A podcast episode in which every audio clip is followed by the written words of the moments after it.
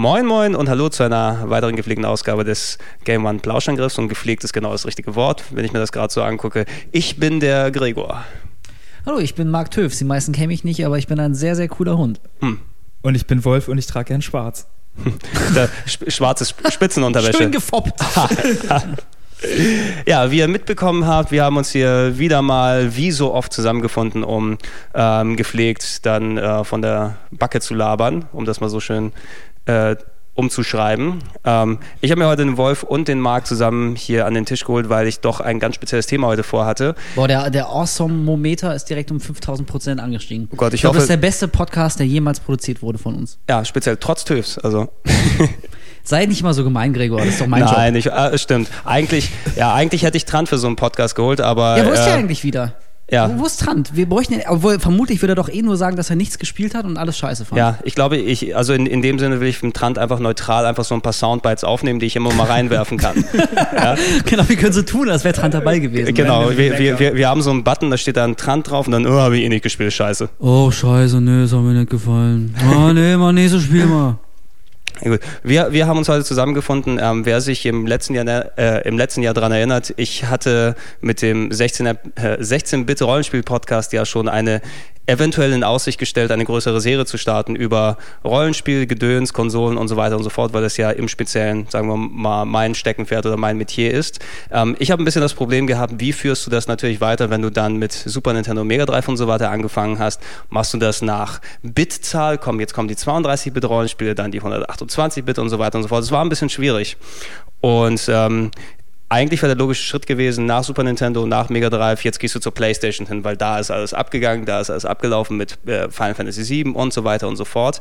Aber wenn ich das gemacht hätte, dann hätten wir eigentlich einen ganz guten und ganz großen Part ähm, der Rollenspielgeschichte außer Acht gelassen. Der hat nämlich äh, auf Sega-Konsolen stattgefunden. Yay, Sega-Konsolen. Ja, in der Tat, da gab es ja, gab's ja wirklich eine Menge, ne? Ja, auf jeden Fall. Das, das, das haben viele Leute, glaube ich, nicht wirklich im Blick, eben das parallel zu dieser ganzen PlayStation, Final Fantasy, sonst was Ära, die sehr, sehr fruchtbar und natürlich auch sehr sehr qualitativ hochwertig gewesen ist, dass ähm, Sega, wie bei Mega Drive schon, ähm, einfach gesagt hat, ja, wir nehmen selber das Heft in die Hand und machen einfach mal Konterprogramm hier. Ne, wir programmieren selber, wir machen selber Zeug. Und ähm, das ist ja auch einer der Gründe, äh, warum wir explizit Wolf hier nochmal dabei haben. Aha. Aha, deswegen also. Aha. Alle wir haben sich schon gefragt, aber was macht der Sack denn da schon wieder? Ja, wir, wir haben dich nicht reingelegt, damit du hier zu einem Rollenspiel-Podcast kommst, weil das... Was, es so geht um Rollenspiele? Äh, ja. Was? Alter, mir wurden Erotik-Games versprochen und ein Porno-Special. Oh, Dann die, kommt das die, eigentlich, Gregor? Die, die kommen vielleicht auch nochmal dazu. Ja, da, da müssen wir nochmal drüber schlafen, miteinander. Oh, oh ja. Oh. ja auf, ey, die Schnelle, auf die Schnelle habe ich es nicht besser hinbekommen. Ey, bitte, bitte keine gemalten Bilder zu diesem Thema.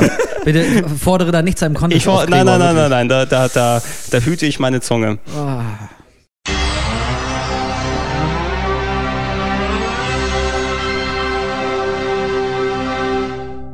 Ich habe speziell Wolf hier jetzt nochmal dazu geholt und natürlich Marc auch, der sowieso als äh, neben mir residenter Rollenspielexperte auch den ganzen Japan-Kram bei sich zu Hause stehen hat.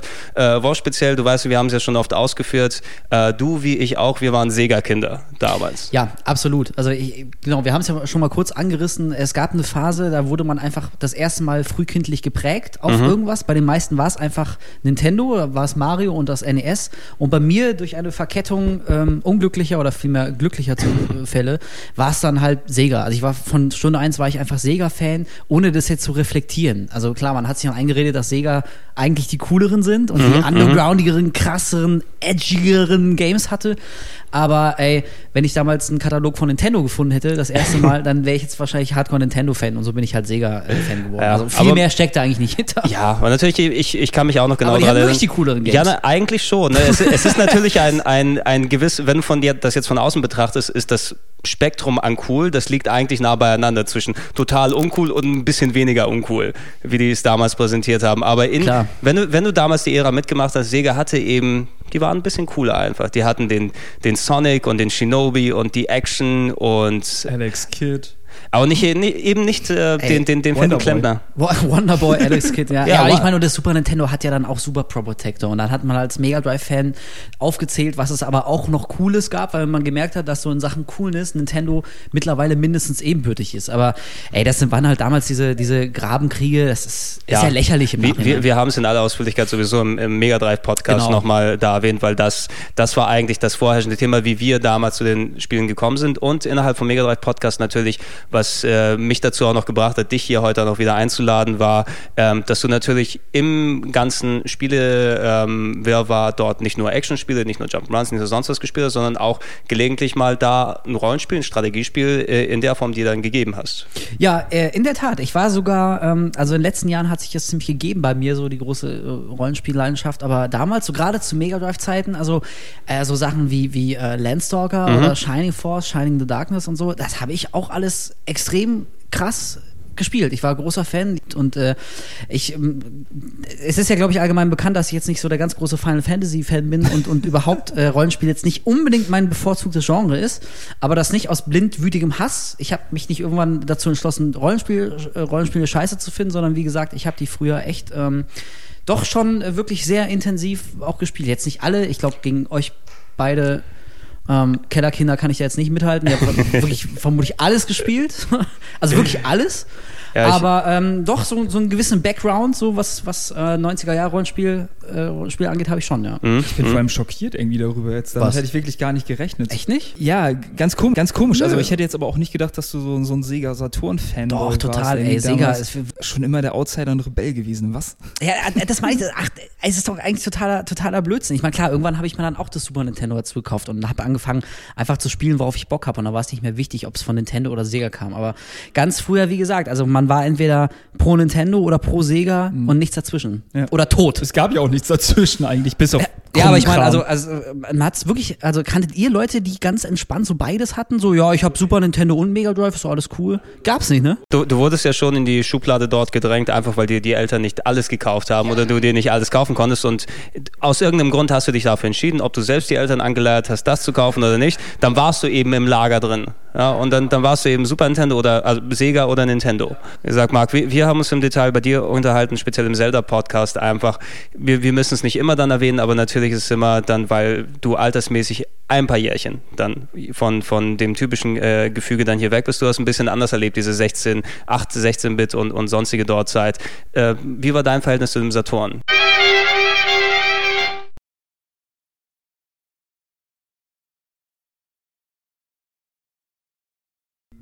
So, wir sind wieder zurück von der unfreiwilligen Pause. Die Technik streikt heute mehr als sonst.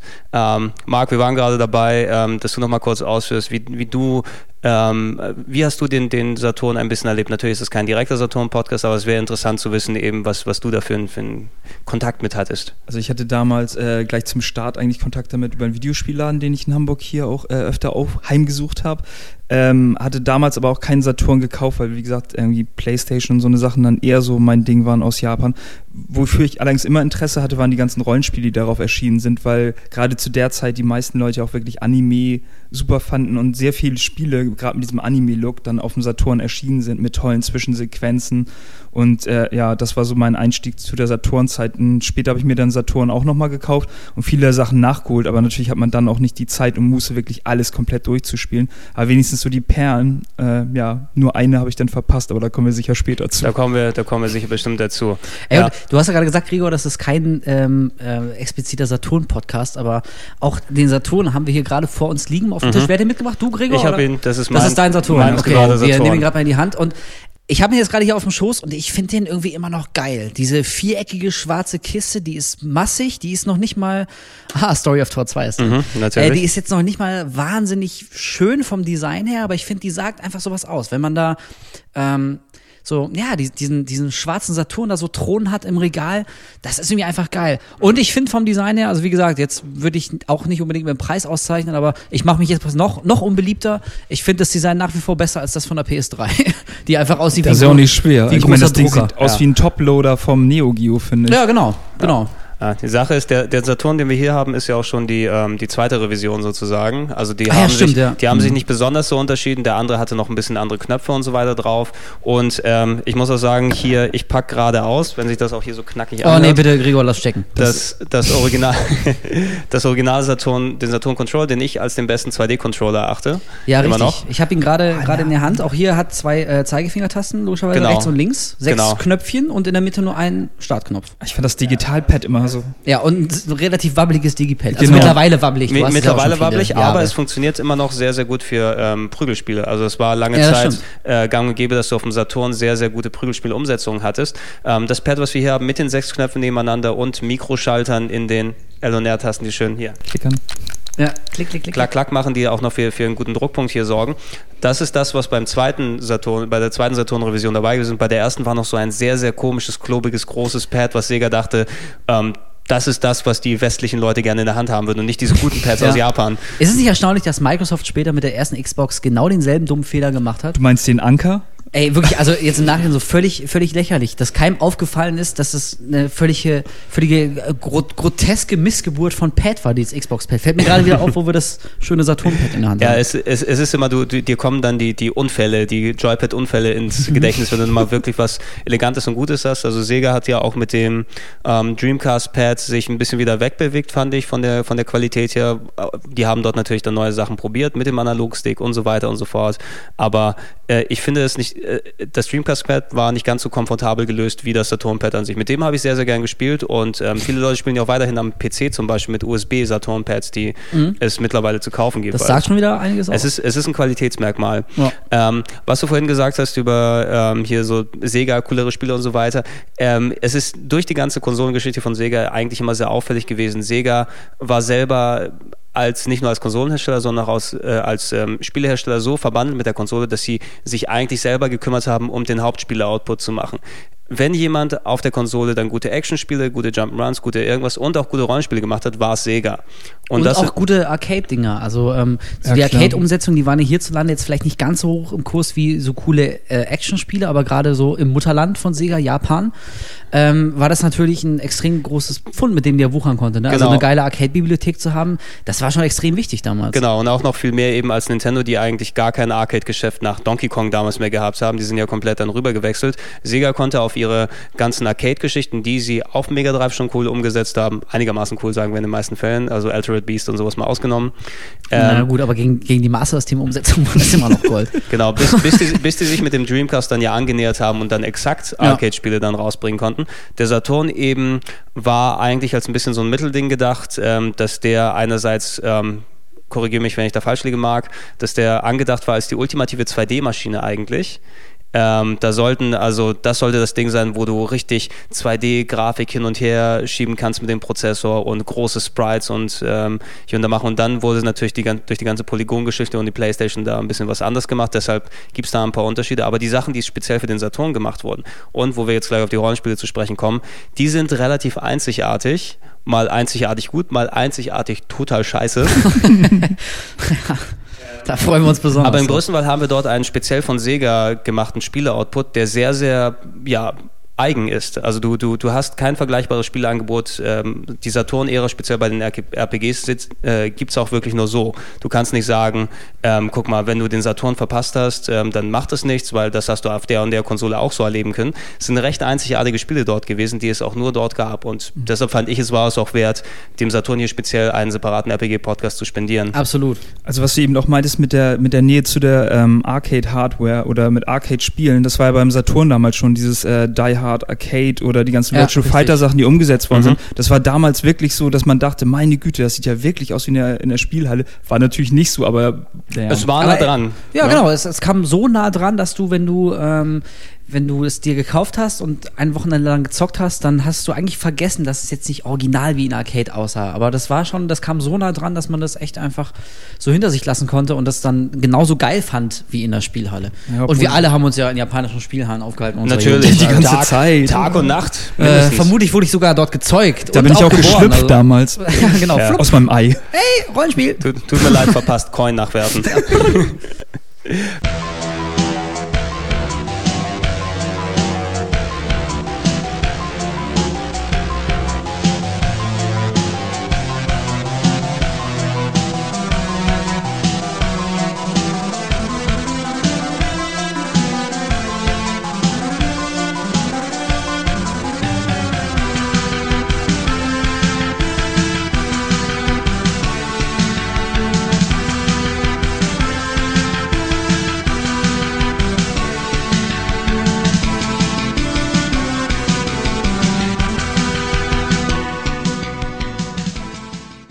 Lass, lass uns mal auf die eigentlichen Spiele dann selber hingehen. Ich hatte mir eine kleine Liste gemacht und in meinem Regal gewildert, um dort mal äh, Sachen anzugucken. Ich würde gerne einsteigen mit dem ersten Saturn-R P G, das es gegeben hat und gleich mit der größten Grütze, die wohl je erschienen ist. Ich habe es hier in der Hand. Übrigens, ich finde immer noch, auch wenn die schon nah am Zerfallen sind. Diese Pappverpackungen von Saturn haben was gehabt, ne? Diese großen. Ja, diese, diese hochkantigen, die irgendwie überhaupt kein, keine normale Form so hatten. Also irgendwie, man hat ja, also für D V D, obwohl, hat das ungefähr die Dicke von der D V D-Packung? So ein bisschen, ein so bisschen. Die schon so etwa, ne? Ja. Aber es war schon relativ ungewöhnlich. Aber auch da, von wegen, da sind wir nochmal beim äh, Punkt Coolness, wie auch schon die Mega Drive-Spielepackung, die primäre Farbe hier ist schwarz. Das mhm. wirkt einfach erstmal cool. Mit so einem silbernen Sega-Saturn-Schriftzug noch drüber. Äh, also auch wenn, wenn nichts Cooles drin war, aber so von der Aufmachung ja. erstmal war es schon cool. Und nichts Gutes drin trifft auf jeden Fall auf, ja, wohl das schlechteste Rollenspiel der zweiunddreißig Bits oder Ära oder der neunziger Jahre fast zu. Virtual Highlight. Virtual Highlight, kein Highlight, muss ich sagen. Boah, ähm, Alter, den hast du doch vorher aufgeschrieben, Greg. Ja, natürlich. Aus, aus dem Phrasenschwein direkt, direkt ah. mit rausgeholt. Virtual Highlight habe ich mir speziell nochmal geholt. Das habe ich mir damals nicht direkt zum Start gekauft. War eins, was ich im Regal immer gesehen habe, aber einfach, weil ich danach gehört habe, wie schlecht es ist, mir für die Sammlung nachgeholt für ein paar Euro fünfzig. Ähm, Ich kann, ja, ich kann es nicht zusammenfassen, ich kann es nicht in Worte fassen. Habt ihr das Spiel mal gespielt oder gesehen? Also ähm, ich weiß, was Virtual Highlight ist, habe es allerdings selber nie gespielt. Ich habe jetzt gerade die Packung in der Hand und gucke mal auf die Screenshots hinten und wenn ich die mir anschaue, weiß ich auch sofort, warum ich es nie gespielt habe. Deswegen äh, kann ich da gar nicht so viel zu sagen, aber du hast es ja gekauft mhm, und gezockt, mhm. äh, Gregson. Ja. Aber also auch wenn es dir fast die Sprache versteckt, aber schilder doch mal so deine ersten ja. Eindrücke, als du ganz jungfräulich damals Äh, dieses Spiel eingelegt und zum ersten Mal angemacht hast. Was ging dir da durch den Kopf? Worum, also ich, was ist das für ein Spiel? Ich, ich sag dir einen Satz, der fasst es gut zusammen und Marc wird dann weiter ausführen. Virtual Highlight ist das Pitfighter der Rollenspiele. Oh, das ist natürlich eine harte Aussage. Das trifft das aber wirklich ganz gut. Ouch, also, ouch, ouch. Wie das, ja, äh, also wie gesagt, ich habe es nie gespielt, deswegen ja, erklär mir doch mal, für, für mal ein bisschen aus, was Marc, ist bitte. Denn im Spiel los? Also das ist äh, ein Third-Party-Rollenspiel, kann man so sagen. Und das Erste, was dann auch mehr so in diese drei D-Optik ging, äh, sieht aber wirklich aus wie digitalisiert. Oder ich weiß gar nicht, ob das wirklich digitalisiert Doch, war. Doch, es, es, es, so, ne? Es war auf jeden Fall, diese, diese Highlight-Sachen waren in den alten Konsolen, davon sind, glaube ich, nur eine Handvoll in den Westen gekommen, solche Top-Down-Spiele. Typisch ein bisschen Zelda-isch haben die ausgesehen, dass du mit einem kleinen Sprite hin und her läufst und Sachen kaputt machst und in Dungeons dann herumlaufen kannst. Für Virtual Highlight haben sie das alles in die drei D-Perspektive verfrachtet und mit ähm, ja, digitalisierten Pitfighter-like Charakteren aufgenommen. Mhm. Also der, die haben wirklich Schauspieler dort gehabt, Pitfighter, Mortal Kombat, wie man es kennt, aufgenommen und dort in einem drei D, in einer drei D-Fantasy-Umgebung dort verbaut, die ähm, zusätzlich zu den ultra hässlichen selber digitalisierten Figuren ungefähr mit einer Frame-Rate von so fünf Frames per Sekunde oder sowas sich dort bewegt. Also es war unglaublich ruckelig und ja, pixelig. Unglaublich ruckelig, un- unübersichtlich. Ähm, der, die Animation, obwohl die dann so gecaptured waren, hat sich ungefähr angefühlt, als ob da gerade äh, ja, was weiß ich, der, der, der Hauptcharakter gerade ganz dringend auf den Pott musste und so, so herumläuft die ganze Zeit. Also ich sehe als Spieler die ganze Zeit meinen mein, mein Dödel-Charakter da von hinten. Von hinten. Also ich gucke ihm quasi die ganze Zeit über die Schulter. Du guckst ihm, du guckst ihm über die Schulter, das war so also klassisch richtig Third Person, obwohl dadurch, dass ganze, alle Charaktere und so weiter dort natürlich ähm, feste Bilder gewesen sind, die aufgezeichnet sind. Du drehst dich um die Charaktere, aber die Charaktere drehen sich nicht mit, weil du hast ja nur die Vorderansicht ja, aufgenommen. Ja, ja, ja. So wie bei den Saturn-Umsetzungen von zwei, ähm, ich glaube, hier, hier ja. indizierten Shootern, die wir jetzt nicht nennen dürfen, aber da war es ja genau ganz genau. So genau. Ist es ist ein sehr, sehr merkwürdiger Effekt gewesen. Eben, du, mhm. du, du läufst um ja, irgendeinen, was weiß ich, einen Grabstein in, in, auf dem Friedhof rum und du siehst immer nur die Front dieses Grabsteines. Und die Gegner genauso. Das ist echt so ja. geil. Und die, die Auswahl zwischen Gegnern, so komische Blobs, die zwar in jedem Spiel gewesen sind, aber auch ganz schlimm fand ich die, ähm, man sieht es hier auf dem Screenshot ganz oben auch ganz gut, es war so dämlich, ähm, ich so muss mal ein, ein Baum mit dicken Zähnen. Ja, stimmt. Ich sehe hier den, den Hauptheld, der gerade eine Axt schwingt und davor steht wirklich so ein Baumstumpf mit großen Zähnen und äh, es sieht wirklich sehr grau und pixelig und furchtbar aus, aber hatte das nicht ein ganz besonderes Feature, was, was das Spiel unterschieden hat, oder verwechsel ich das jetzt? Ähm, ich bin mir da nicht ganz sicher. Also ich habe es nicht so weit gespielt, dass ich überhaupt die, die Feinheiten des Spiels da mitbekommen habe. Aha, ich, ich hast dir aber ein Urteil gebildet. Ey Gregor, dass du immer alles als, als Tatsache hinstellen musst. Sag mal bitte Immo immer vorher, ja? Immo. Oh Gott, jetzt, jetzt kriege ich nach Kingdom Hearts, kriege ich jetzt die Virtual Highlight Todesdrohung. Von allen von, beiden von Fans. Von einer verwirrter Seele. Ja, aber das stimmt schon. In dem Spiel, das war wirklich, also die, die äh, Animationsphasen, das war, als wenn du Daumenkino hast und immer zwischen jedem Bild fehlen irgendwie fünfzig Bilder dazwischen. Das war sehr, sehr schlimm. Nur damals hat man sich das halt eingebildet, weil es was Neues war. Man kannte eigentlich nur Spiele, die so die typischen Top-Down-Sachen waren. Und das war dann in drei D. Und das hatte irgendwie von der Optik auch so ein bisschen diese P C-Nähe, ohne allerdings äh, der Qualität zu entsprechen. Ja, ich meine, prinzipiell ist die Idee äh, nicht schlecht. Also heute, heutzutage ist drei D, ja, da haben wir uns ja völlig mhm. dran gewöhnt, ist jetzt kein, kein Feature mehr, aber damals so ein drei D-Rollenspiel und dann noch mit echten Schauspielern und jetzt weg von, ist jetzt nicht böse gemeint, aber von nee, so Knuddel, Knuddel-Zelda-Optik, ist ja, äh, auf dem Papier hätte es ja richtig geil auf werden können. Auf Papier hätte es auch gut werden können, also lass, lass uns auch hier keine Ewigkeit mit Virtual Highlight machen. Nee, aber äh, was ich meinte, war es nicht dieses Spiel, was sich immer wieder neu zusammensetzt, bei jedem neuen Schritt? Ach so, ja, die, das stimmt. Darauf das wollte ich hinaus. Ach so, das, das stimmt, das stimmt. Wenn ähm, du spielst, ist dann mal wieder neue Dungeons. Genau. Ja, genau. Wenn, wenn, wenn du das Spiel startest, kannst du dir aussuchen, generiere, äh, generiere Welt zufällig. Ja? Ja, das ist auch schon so, wenn das Spiel dir Super. sagt, ach, mir war egal, ich mach's einfach alles von vorne hier. Äh, stimmt, du kannst die, die Spielumgebung ähm, random generieren lassen. Ähm, es gibt ja sogar Zahlencodes, ne, wenn du das dann machst und du kannst dann die, die, die Spielewelt mit deinen Kumpeln austauschen, die du dann generiert hast. Ob du dann, cool. ja, was hast du halt gespielt? Ja, X Y drei vier C siebzehn. Oh ja, da war ich auch schon. Geil, ne? Cool, kannst du eine langweilige, hässliche Scheißwelt gegen eine andere tauschen Eben. von deinem aber, Kumpel. Aber da, da, da siehst du auch, es... Äh, Natürlich, du würdest denken, wenn du zufällig generieren kannst, das macht dir dann unendliche Optionen offen. Für mich klingt das dann so, die haben nicht gewusst, wo sie vorne und hinten anfangen können, haben alles einfach, ach, klatschen wir alles zufällig zusammen. Da, da, da lohnt sich eh keine Arbeit da zusätzlich mhm. zu machen. Ja, es klingt, es ist auch, auch hier wieder... Ähm eine sehr gute Idee, sollte man meinen, aber letztendlich läuft es ja doch nur darauf hinaus, dass mal hier ein Schlüssel liegt und beim, beim nächsten ja, Start absolut. liegt der Schlüssel und, dann halt woanders. Und aber der, der Friedhof ist im Nordwesten ja und dann einmal ja, genau. im Südosten. Aber, gut, aber, aber ja das funktioniert heutzutage auch noch. Das darf man nicht vergessen, dass manche Leute gerade diese, diese äh, ja, Dungeon-Grind-Sachen irgendwie auch spielen. Ja, es ist ein bisschen, so. ein bisschen anders natürlich. Also das, das ist leider ein, ein sehr ambitioniertes, aber leider in die, in die falsche Richtung gegangenes Projekt gewesen. Und ich, ich habe böse Zungen über Game One auch behaupten. Wahrscheinlich. Ja. Ja, deshalb bezeichnen wir schlechte Folgen dann, die wir als schlechter achten, als unser persönliches Virtual Highlight. Oh, wieder eine Virtual Highlight-Folge. Ja. Oh. Ich, ich habe es jetzt nach vorne nur mal gepackt in den ja, Podcast. Schon ein guter das, Einstieg. Das war, das war das erste Rollenspiel, was für den Saturn ähm, es zu kaufen gab, auch in der... Wann war das? Das war relativ früh zum Release. fünfundneunzig müsste es gewesen sein. Ja. Und es, man hätte nicht denken können, dass, na, dass nach so einem crappy Einstieg da was kommt. Ähm, bevor wir es verlassen, wir gehen gleich zu den coolen Sachen über. Ich habe gerade ein bisschen das hier überflogen. Ich lese einmal kurz den Klappentext vor. Oh ja, ja, ja, ja. Also stellt euch vor, ihr, ihr habt hundertfünfzig Mark, die ihr ausgeben wollt und steht im Regal, äh, im, vom Saturn-Regal, äh, Im, nee, nicht im Saturn, von dem Regal mit dem Saturn spielen. Wir wollen hier keine Schleifwerbung machen. Es und gibt ja noch andere schöne Märkte in Deutschland. Und, und liest Mediamarkt. Dann... Tödliche Bäume, Drachen des Verderbens und geifernde Zombies bevölkern dieses magiegeladene, actionhaltige Abenteuer. Erforschen Sie die hyperrealistische drei D-Fantasy-Welt zu gespenstisch schönen Klängen. Springen Sie durch verschiedene Dimensionen, sammeln Sie mächtige Waffen und geheimnisvolle Gegenstände, doch vergessen Sie vor Staunen nicht, sich Ihrer bizarren, wundersamen Gegner zu erwehren. Oh Der Gott. unglaubliche Landschaftsgenerator zaubert bei jedem Neubeginn ein anderes Abenteuer für wahre Helden. Guck, damals war es der Landschaftsgenerator, heute ist der Landschaftssimulator. Ja, absolut. Zieht mir die hundertfünfzig Mark aus der Tasche. Ich gebe auf. Ja. Also ich finde, ich weiß gar nicht, was du hast, Gregor. Das klang total geil. Also ein Hammer-Feature, was ich noch nie vorher gehört habe nach dem anderen. Absolut, Fantasy-Welt, ja. Gegner... Und bezaubern schöne Klänge. Also es gibt wahrscheinlich wirklich jetzt den Virtual Highlight-Fan, der schon hier die, die Briefe schreibt und mit Arsen kurz dann äh, auskleidet, die Briefumschläge, die er an uns schicken will.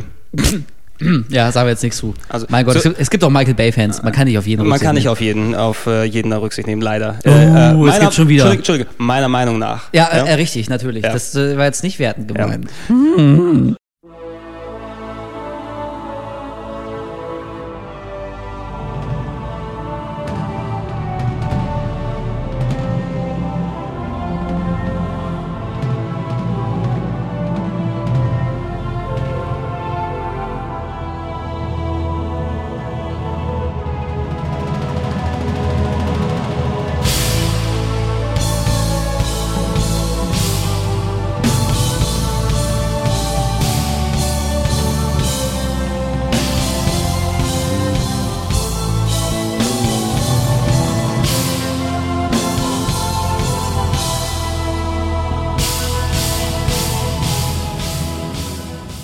Ähm, nach Virtual Highlight hätte man sich nicht gedacht, dass da echt noch äh, viel das, ähm, es war kein guter Einstieg, dass da noch echt viel dann kommen kann. Aber was äh, Sega zum Glück sich dann auch ähm, selber auf die Fahne geschrieben hat, war ihre eigene große Rollenspielserie, die schon auf dem Mega Drive dann etabliert wurde, ähm, mit sehr, sehr vielen und auch teilweise sehr, sehr guten, mal ein paar mittleren, aber auch meist sehr, sehr guten Einträgen ähm, auszukleiden, die Shining-Serie. Yeah, da bin ich ja glühender Fan von gewesen. Das, ich muss das ja auch immer wieder erklären, wenn mich Leute fragen, warum ich irgendwie jetzt mittlerweile auf Final Fantasy und sowas keinen Bock mehr habe und das immer so ein bisschen als Japano-Gedöns abtue und immer kritisiere, dass das überhaupt kein Rollenspiel ist, dass man nur von einer Zwischensequenz zur nächsten geschickt wird.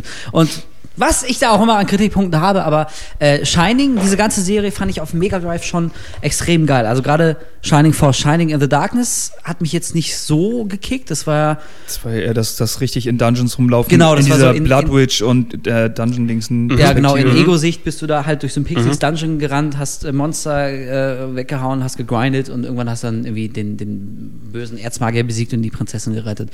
Und der nächste Teil, ähm, also der nächste inoffizielle Teil war ja Shining Force. Mhm.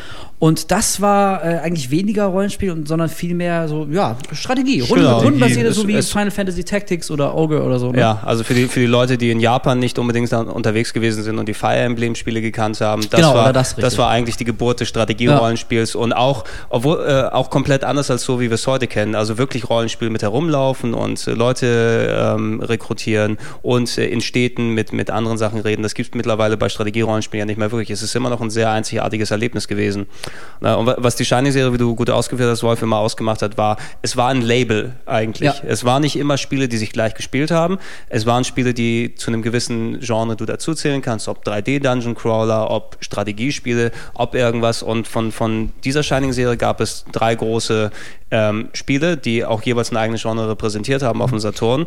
Ähm, das erste können wir, glaube ich, relativ schnell abhandeln. Das ist auch das schlechteste von den ganzen Shining-Spielen. Das war auch ein sehr früher Saturn-Kauf von mir. Den habe ich... Ähm, Man sieht auch an der kaputten Packung, ne? Das war das einzige Exemplar, was ich in Hamburg hier gefunden habe. Hast du es irgendjemandem aus der Hand gerissen? So einen kleinen, ha- weinen, dicken Ich habe es. Ich, weinen, ich, kann, ich kann mich Kind. sogar daran erinnern, ich habe es äh, zur Uni-Zeit damals äh, gekauft beim Toys R Us. Irgendwo, wo du machst ich, da schon wieder Werbung? Ja. Ey, du wirst doch geschmiert, du Arsch. Natürlich. Das heißt, weil die Mikros hier haben. Also, ähm, ähm, Shining Wisdom war ja. das, das erste Spiel. Ähm, Shining Wisdom, ähm, habt ihr es gespielt? Könnt ihr ein bisschen ausführen? Ich hab's gespielt. Ich fand das halt irgendwie gar nicht so schlecht. äh, ja, gut, aber das ist wahrscheinlich aber auch, weil das, äh, wie du das eben schon gesagt hast, dass die Shining-Serie eigentlich so der Deckmantel war für verschiedene Genres auch. Mhm. Also, ähm, und das ist halt so eigentlich der... die nächste oder der nächste Verwandte, äh, den die Shining-Serie zu Zelda hat. Also ich habe jetzt gerade ja. die Spielepackung und ähm, äh, bevor ich mal meine erste instinktive Reaktion auch offen auf das Artwork hier ausführe, gucke ich mir die Screenshots an und ich würde spontan sagen, das spielt sich so wie Zelda, ja. oder? So von ja. schräg mhm. oben, so lustig, oder? Ja, genau. Es hat, es hat, es hat einen ziemlichen Zelda-Charakter gehabt. Ich glaube, es müsste auch mit das erste Zelda-mäßige Spiel für, von der Shining-Serie gewesen sein. Ich weiß nicht, ob es ein Äquivalent auf dem... Nee, das war, der, das war das erste Spiel, was genau diese, diese genau. Richtung eingeschlagen hat. Leider, leider fand ich, also du kannst gerne ein bisschen ausführen, warum es dir so sehr gefallen. Ich bin damit nicht so wirklich warm geworden äh, mit dem Teil, weil einerseits äh, die Grafik hat... Äh, Ja, hat ein bisschen probiert durch, durch äh, viel Renderzeug. Ne? Rendern ist ja damals cool gewesen, Mitte der neunziger, und gerenderte Affen und gerenderte Figuren und sowas, die sahen ja alle leider trotz der Saturn-Umgebung immer ein bisschen hässlich aus. Wer, wer ähm, auf der PlayStation eins auch ein sehr, sehr frühes Rollenspiel dort gespielt hat, Beyond the Beyond hieß das, das ist vom gleichen Hersteller, Camelot. Das ist Beyond the Beyond? Beyond the Beyond. Beyond so. the Beyond, ein ganz, ganz komischer Name, ähm, der... Ähm, Ja, Beyond the Beyond. Äh, Beyond the Beyond gespielt, und äh, das ist von den gleichen Leuten, die dann eben Shining Wisdom gemacht haben. Ähm, und Shining Wisdom, es hat ein bisschen wie ein Zelda-Klon eben ausgesehen, hat ein bisschen mehr Story noch gehabt als, als Zelda, aber ich fand immer so, das Kampfsystem und die Rätsel waren nicht so ganz nah dran. Es hat mich ein bisschen mehr an Story of Thor erinnert, aber das ist ein anderer Punkt, den wir später angehen werden. Ja. Also, ich habe jetzt gerade mal die Spielepackung hier und äh, vielleicht ähm, geht ihr mal auf Google Bildersuche oder möglicherweise hat es ja eine ja. oder andere ich, wer, Regal. Ich werde, ich werde einfach Trailer verlinken. Genau, und oder Bilder so. Und auf jeden Fall, Spielen. Und ich sehe jetzt halt dieses Artwork und da ist irgendwie ein... Äh, Das ist nämlich, da sind wir wieder beim Schlagwort Japano-Gedöns, den ich nicht mehr ertragen kann. Also das ist, ich sehe ja irgendwie so, so einen kleinen Jungen in so einer Ritterrüstung und dahinter so eine großbusige, langbeinige Anime-Schlampe ah, mit. Und wo ist dein Problem? Augen. Schlampe. Äh, mein Problem ist, dass äh, ab einem gewissen Punkt, und ich, ich will es jetzt gar nicht den, den Spielen oder diesem Grafikstil selbst vorwerfen, aber für mich persönlich, irgendwann konnte ich es nicht mehr sehen. So. Also vielleicht liegt es auch wirklich daran, wenn man so in den, in den achtzigern, neunzigern aufgewachsen ist und auch äh, in diese Art von Spiele reingewachsen ist. Ähm, ja, hat es bei mir nicht den Effekt gegeben, dass ich davon dann lebenslang Fan war, sondern dass ich irgendwann das Gefühl hatte, okay, jetzt habe ich aber echt die Schnauze voll davon. So wie viele Leute heutzutage vielleicht vom nächsten Call of Duty oder von Weltkriegs-Shootern mhm, oder so. Äh, also bei manchen Leuten stellt sich halt ein gewisser Sättigungseffekt ein und äh, Shining Wisdom, so allein vom Grafikstil, ist für mich das perfekte Beispiel. Ab da war es für mich halt irgendwie vorbei. Das ist mir zu bunt, zu knuddelig und auch, ähm, also ich habe einfach nicht das Gefühl, so mein erster Eindruck ist jetzt nicht, dass irgendjemand da sich hingesetzt hat und und wirklich mal was Einzigartiges machen wollte und, ja. und wirklich mal versucht hat, ob man dem Ganzen nicht mal neue Impulse geben kann oder uns mal ein Abenteuer präsentieren kann, was man so noch nicht erlebt hat. Hier auch mal ganz kurz, der Klappentext, das sind nur vier Zeilen, ich lese mhm. mal kurz vor. Den Titel Ritter des Reiches hast du von deinem Vater geerbt, aber hast du ihn auch verdient? Erweise dich deiner würdig und rette die Prinzessin aus Klauen von Pasort. Ehrlich, das, ey, Alter, da schlafen mir die Füße ein. Ja, aber das, mal, das ist, doch ist doch auch das, was, was Sega immer probiert hat. Die mussten halt äh, auch mit Nintendo mithalten in bestimmten Belangen und hatten halt nicht so ein Spiel. Also bis dann natürlich ja, Soleil oder so war. Aber ich meine, guck mal, ich, ich bin jetzt auch nicht der allergrößte Zelda-Fan. Ähm, also nach Ocarina of Time habe ich aufgehört, das zu zocken. Äh, und Majora's Mask äh, fand ich persönlich, also ich stehe nicht auf so, so Zeitgeschichten ja. innerhalb eines Zeitlimits. Aber man muss halt... Du meinst wie Lost? Nein, nein, keine, keine Wunden aufreißen hier. Ja. Knüppel, knüppel. Wenn wir jetzt hier persönlich werden, Marc, mit deinem kleinen Glied sitzt du hier neben mir, dann können wir gerne so weiterreden. Nein, ich meine, äh, ich wollte gerade sagen, äh, auch jetzt Majora's Mask zum Beispiel, hat ja wenigstens probiert, irgendwie mal was Neues zu machen, so, weißt du, mal einen neuen Geschmack reinzubringen. Hat dem einen nicht so gefallen, äh, aber zumindest kann man denen nicht vorwerfen, dass sie immer mhm. und immer und immer wieder dasselbe äh, nachkauen. Und genau dieses Gefühl hatte ich aber bei so einem Spiel wie, wie Shining Wisdom. Das ist halt von schräg oben, soll aussehen wie Zelda. Du bist halt ein kleiner Rittersjunge, musst die Prinzessin retten, da gibt's einen bösen Zauberer, findest irgendwo ein Schwert. Ey, das ist, ist jetzt nicht unbedingt wirklich nur dieses eine Spiel, an dem ich es festmache, aber das war so für mich der Moment, wo ich echt dachte, okay, ich habe einfach, das habe ich jetzt einmal zu oft gemacht. So, das muss, es muss irgendwie auch was anderes geben. Zumal eben, wie du gesagt hast, Gregor, mhm. äh, vorher stand ja Shining ähm, in all seinen Genre-Varianten. Das war ja halt so ein gewisses Label, das war ein Qualitätsmerkmal, mhm. Shining. Und dann kam so ein Shining Wisdom, was halt so ein halbgarer Zelda-Abklatsch also, war. Und das fand ich persönlich sehr enttäuschend. Vielleicht fand ich es deswegen auch äh, so ah. Weißt du, man, man muss zur Verteidigung dann von, von Sega in dem Fall dort sagen, wie gesagt, ich bin mit dem nicht warm geworden, Marc hat es äh, dementsprechend gemocht und so weiter.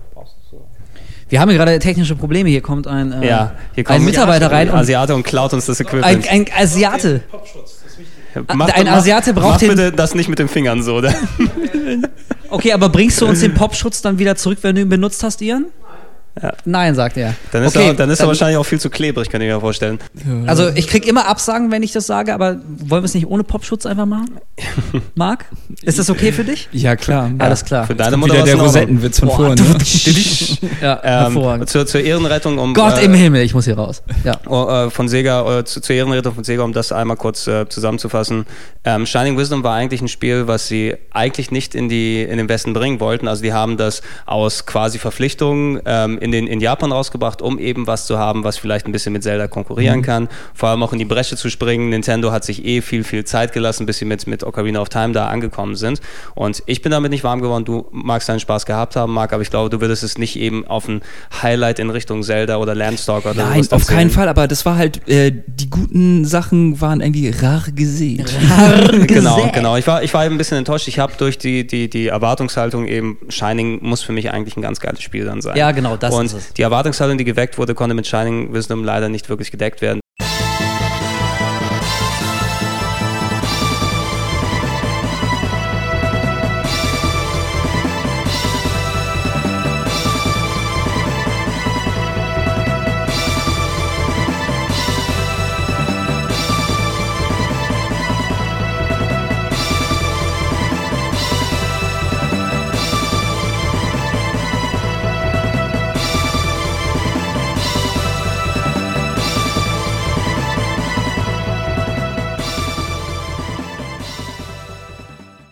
Das sollte aber, äh, aber auch äh, relativ schnell dann mit eben zwei Titeln, die dem Shining Namen yeah, meiner Meinung nach so auch, auch wirklich würdig sind. Ich würde mit dem ersten hier reingehen. Wolf, du hast die ersten beiden auf dem Mega Drive gespielt. Der dritte Teil, eines der seltensten Spiele auf dem Saturn. Ich gebe es dir in die Hand. Ey, ja, Shining Force drei. Ich habe es jetzt gerade hier in der Hand. Und, äh, lustig, das ist die deutsche Version? Lustigerweise, ja, ja das ist die, äh, das ist die, deutsche, die europäische sein. Version. Ja. Ja.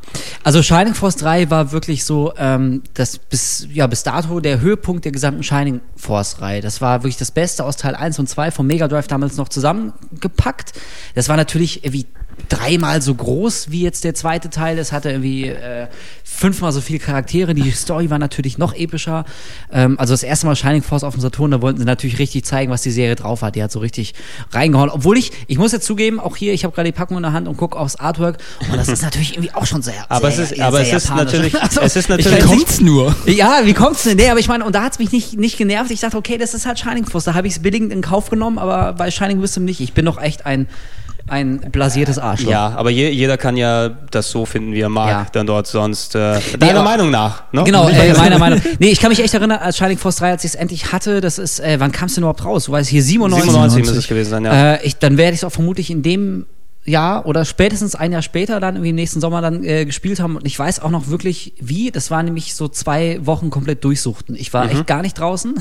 Ich saß nur vom Saturn. Ich habe, äh, ihr werdet es kennen, so bis vier Uhr morgens zocken, ins Bett gehen irgendwann, so bis eins pennen, mhm. zwölf, eins, auch mal aufwachen halb und dann weiterspielen. Genau, aufwachen, einfach Saturn wieder anmachen, weiterspielen. Ganz ab und zu hast du dir mal Spaghetti gemacht oder so oder irgendwas in die Mikrowelle geschoben.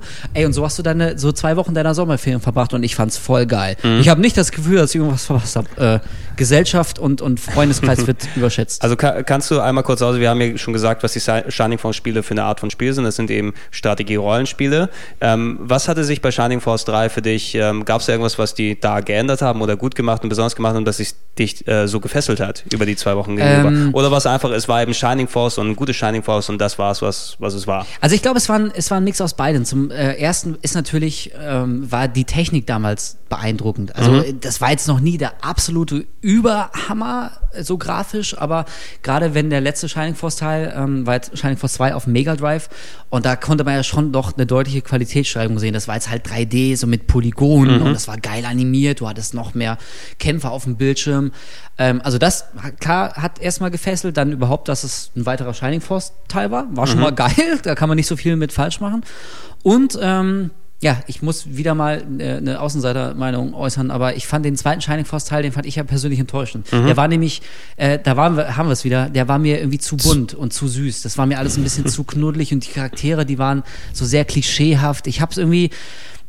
Ich habe da so ein bisschen den, den, den Hook vermisst. Ich fand den ersten Shining Force weitaus geiler. Und so von der Stimmung, vom Geschmack her ging mhm. Shining Force drei auf jeden Fall wieder in die Richtung vom ersten. Und deswegen, äh, also mir hat da alles, alles gefallen, da war alles ist, geil dran. Ist dir eigentlich jemals bewusst gewesen, dass du, auch wenn du Shining Force drei durchgespielt hast, im Endeffekt nur ein Drittel von dem ganzen Spiel gespielt hast? Habe ich damals im ähm, seligen Sega-Magazin, das kann man es ja sagen. Natürlich. Sega-Magazin habe ich damals immer gelesen. Ähm, ja, und in solchen Publikationen zum Beispiel habe ich es gelesen, dass es echt nur ein, also T- Shining Force drei war ein Drittel von einem Gesamtspiel. Mhm. Und wir haben nur dieses ein Drittel bekommen, was im Nachhinein eigentlich eine unglaubliche Frechheit ist. Also was ist das denn für eine Scheiße? Genau, du kannst ja gerne ein bisschen ausführen, Marc. Ja, also ich habe die auch nur ganz kurz dann angespielt, aber in Japan gab es halt drei Teile, das war auch gleich wie eine Trilogie sozusagen aufgemacht. Genau, der erste war ja Episode eins, die eben ein ein bisschen umgeschrieben wurde, glaube ich, für den West Release, genau. Weil sie sich nicht sicher waren, bringen wir die raus, bringen wir die nicht mehr raus und es steht als eigenständiges Spiel natürlich, aber im Grunde ist es eben Teil eins einer großen Trilogie, die in Japan nach und nach released wurde. Ja, komisch irgendwie, aber auch, dass es, dass sie damit so durchgekommen sind oder dass es da irgendwie, ja, ich weiß nicht, ob das aus, aus Kostengründen einfach damals eingedampft oder eingestampft wurde. Ja, also, pff, ähm, stimmt, die anderen beiden Teile sind auch wirklich dann hier nie erschienen. Nie erschienen. Ich kann mich, ich weiß noch nicht mehr ganz genau, was am Ende passierte. War da nicht so ein großer Kampf auf so einer Brücke oder am Damm gegen so einen riesen Roboter, der dann so bis zur Hüfte im Wasser stand und du musstest irgendwie... Boah, ich weiß, so, ich weiß es auch gar nicht ich, mehr. Also es war, auf jeden Fall, ja. es war auf jeden Fall so inszeniert, dass...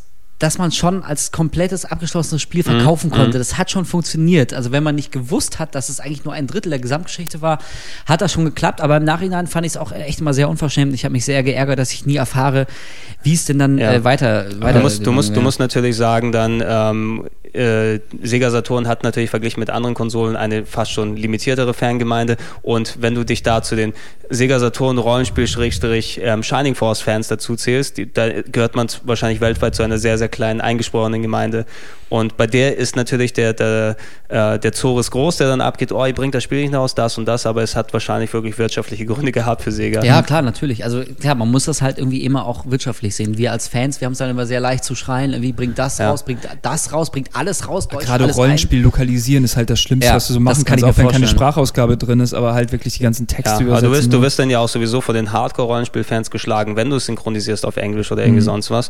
Wieso ist nicht das Original Japanisch mit drin? Ne? Aber das geile, das war geile Shining Force war doch echt dieses Gefühl, dass du dir so deine kleine Armee zusammenstellst. Mhm. Ne? Du, das war immer das Schöne, du, genau, Shining Force hattest du deine Armee, das, aber ja. auch, dass du die individuell gut kanntest, ja, das fand genau. ich immer sehr schön. Das, das war echt super, so, du, hast, du, hast, du hast dich über jede neue Figur gefreut, und wenn du am Ende so deine Kern...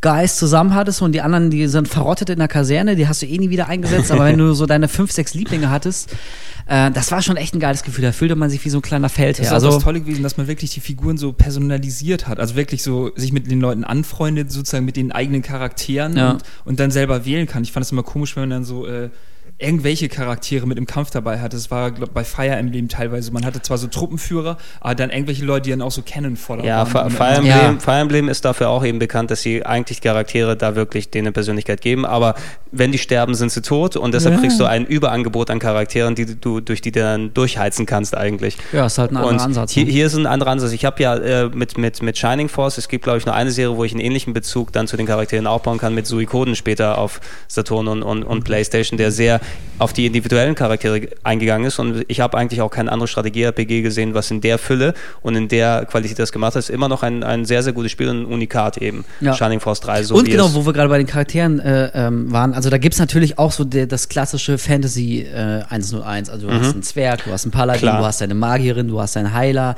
der hält selbst, kämpft am liebsten mit dem Schwert, hat so eine braune Strubbelfrisur. Ah ja, genau, und hat kein Wort gesprochen, ne? Der war stumm. Ja, natürlich, stumm, ja. stumm wie die Nacht. Was ich auch total bekloppt fand. Das hat mich wirklich immer geärgert. Das war nämlich auch so ein Japano-Klischee. Also wenn irgendwo ein Held stumm ist, dann ist es immer ein japanischen Rollenspiel. Ja, aber das, das wird, macht doch Sinn. Also die, ja, aber das wird ja aber auch nie erklärt, von doch. wegen, wie dem haben sie die Stimmbänder rausgenommen. Also, nein, so nicht, aber das ist halt, weil du das, deine eigene Person ja sozusagen ja. dann spielst, und deswegen klar. ist es deine Stimme praktisch, die dann... Ja, ja, klar, also, also ich, ich also, verstehe das schon, aber so mitten im Schlachtgewirr, weißt du, da, vor dir baut sich so ein fünf Meter hoher Riesenroboter auf und fordert dich auf einen Kampf, auf Leben und Tod, und dann siehst du eingeblendet ein Artwork von deiner Figur, Pünktchen, Pünktchen, Pünktchen. Da würde ich aber auch die Fresse halten bei so einem Riesenroboter. Ja, aber er hält ja. bei jedem die Fresse. Nimm ja, mich hin, du Gurke. Pünktchen, ja, Pünktchen, da, Pünktchen. Da hatten wir uns auch schon ein bisschen im, im letzten äh, R P G-Cast, glaube ich, drüber unterhalten. Das ist immer eine persönliche Präferenz. Ähm, durch Jap- äh, sowas gibt es ja eigentlich wirklich nur in japanischen Spielen, dass du so den stummen Helden hast. Und der Sinn dahinter ist wirklich, dass die Japaner stellen sich so vor, dass du den Text dann sprichst. Na, äh, während du spielst. Nein, halte ein, äh, böser Roboter. Ja, Na? also ich kann den Gedanken ja schon nachvollziehen, nur wenn du dann extra jedes Mal noch einblendest, Pünktchen, Pünktchen, Pünktchen, also, weißt du, die hätten dann vielleicht gar nicht machen sollen, also ihn gar nicht irgendwie so grafisch reagieren lassen sollen, weil wenn er reagiert hat, hat er nicht reagiert. So, das fand ich immer sehr komisch. Mhm. Aber genau, ich wollte sagen, die Charaktere bei Shining Force, trotz des üblichen Klischee einerleis, was es da auch gibt, äh, da waren immer teilweise sehr abgefahrene ähm, äh, Freaks dabei, ne? Ich erinnere mich bei Shining Force eins, diese beiden, das, das äh, Vogelmenschen-Pärchen, mhm. so ein Ehepaar, so Vogelmenschen, die du beide rekrutieren musstest. Dann gab es so einen, so einen alten Doktor mit so einer selbstgebastelten Flugmaschine. Es gab einen Werwolf. Dann gab es noch äh, Joghurt, den Hamster. äh, der nichts das war großartig, konnte, ist toll. Ja, der Hamster-Joghurt, so konnte man als Maskottchen nehmen. Und diesen, wie hieß denn nochmal dieses magische Vieh? Das sah aus wie so ein, wie so ein lilas Tentakelwesen mit, mit zwei Augen. Das hatte so einen abgefahrenen... Ah, das, das Eismagie konnte Muss, das müssen wir, müssen wir mal recherchieren, was Genau, genau müssen wir nachgucken. Aber auf jeden Fall, ähm, also das hat, hat auch äh, mich immer an Shining Force gefesselt, dass du zu den ganzen Leuten, die mir jetzt vom Charakterdesign, die ich jetzt nicht so geil fand, die mir ein bisschen egal waren, aber du hast doch immer so deine drei, vier, fünf Freaks in der Gruppe gehabt, die einfach, die du so in der Form bei keinem anderen Spiel gefunden hast. Und äh, ja, das hat mich doch fasziniert. Also Shining Force... Ähm, hat mich sehr, sehr geprägt, was meine, was meine Spieleleidenschaft angeht. Mm, mm. Auch wenn es krasses Japano-Hardcore-Gedöns ja, aber, war. Aber in der, auf die gute Art. Auf die sehr, sehr gute Art.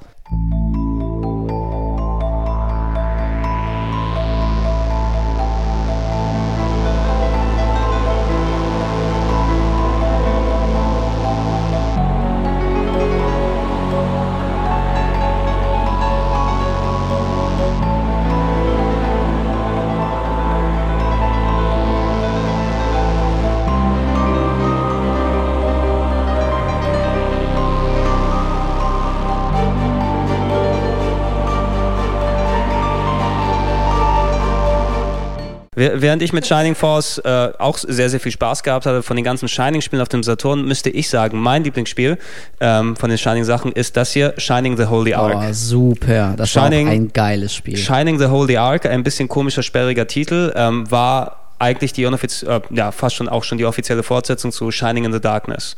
Shining in the Darkness auf dem, auf dem Mega Drive, wie wir es vorhin ausgeführt haben, war ein drei D-Dungeon-Rollenspiel. Du bist eben im großen Kerker herumgelaufen. In drei D hast du Monster bekämpft. Bei Shining in the Darkness war der Unterschied eben zu dem Nachfolger hier. Ähm, in Shining in the Darkness warst du nur in diesem einen großen Dungeon unterwegs und hattest ein kleines Städtchen.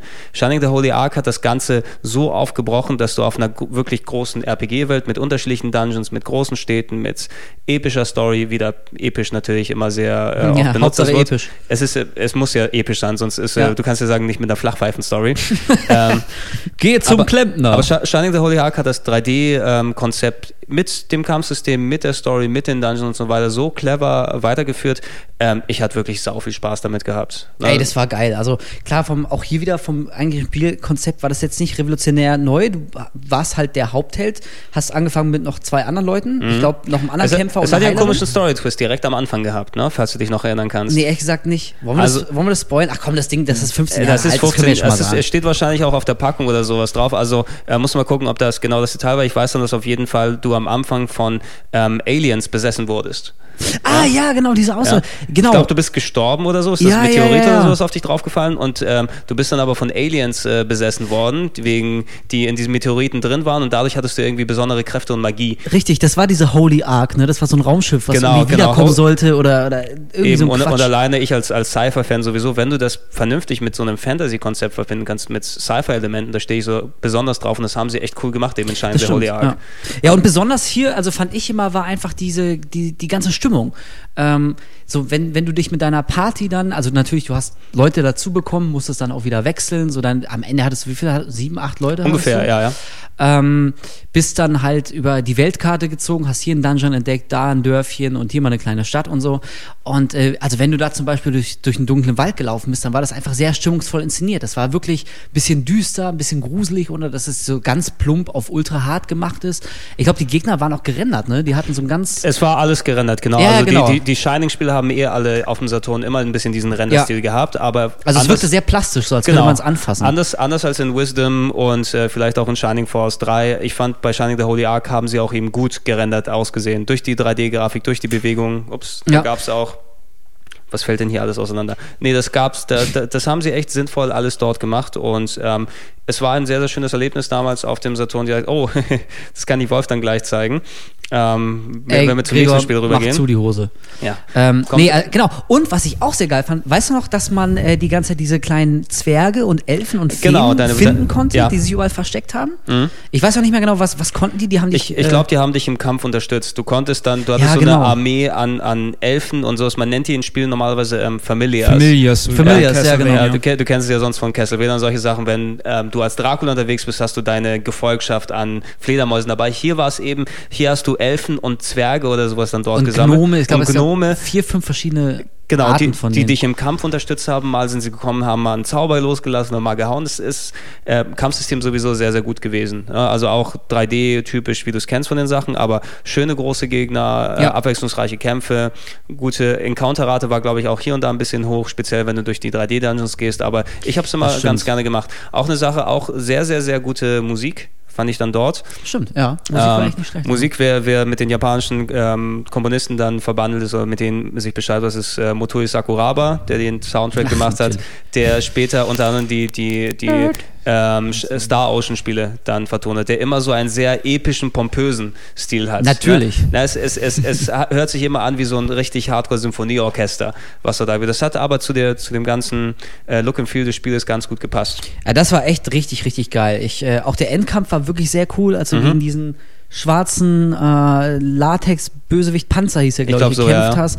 Genau, und dann kamen nämlich auch diese Aliens, die dich besessen haben, das hatte auch nochmal einen Grund, warum die, also, ach, ich weiß auch nicht mehr, was genau war, aber es war echt sehr, sehr cool, also, und ich erinnere mich, weißt du noch, diesen einen Tempel, wo du irgendwann den ganzen Tempel auf den Kopf gestellt hast äh, und quasi genau. denselben Tempel, aber auf, an der Decke gehend, ja, umgedreht. Der war, der war, glaube ich, in der Wüste oder so. Ja, mit Mumien und, und so. Und dann bist du ganz hochgeklettert und ja, dann ist ja. irgendwas passiert, wo der auf einmal dann komplett sich umgedreht hat. Das war echt das, sehr krass. Das sind so kleine, coole, geile Momente, die ja, dann eben das, das, das noch nochmal speziell rund gemacht haben. Und ich erinnere mich an so ein Dungeon, das war glaube ich in der Bergmine oder so, mhm. mit so einer riesigen Schlange, die manchmal die Durchgänge verstopft hat. Mhm. Also die hatte irgendwie mhm. drei Köpfe oder so, oder du musstest sie dreimal besiegen und dann hat sie die Gänge freigegeben. Also du bist quasi irgendwann so in drei D, in Ego-Sicht so gegen sie gelaufen, so gegen den massigen Körper, der so mitten im, im Gang lag und kamst dann nicht mehr weiter und musstest sie erst besiegen. Also das hatte schon echt eine Menge geile Ideen. Also Shining the Holy Ark war, ja, so nach Shining Force eins war echt so mein Lieblingsspiel aus der gesamten Shining-Reihe. Das war sehr, sehr geil. Ist das mhm. der neueste Teil aus der Serie gewesen? Ich bin gerade an... Was? Das? Holy, Holy Ark? Nee, das, also äh. du meinst allgemein, der, der letzte gemacht wurde? Oder? Nee, der, da, also da gibt's ja von, eh von der Saturn-Ära. Achso, das ist der letzte, glaube ich, ja. der, der es, ne? Zeit... Also er müsste relativ zeitnah mit äh, Teil drei erschienen sein, also Shining Force drei. Steht jetzt hier äh, gar nicht drauf. Ja, aber äh, es, es ist eins der bisschen späteren Saturn-Spiele. Doch, hier, vierundneunzig.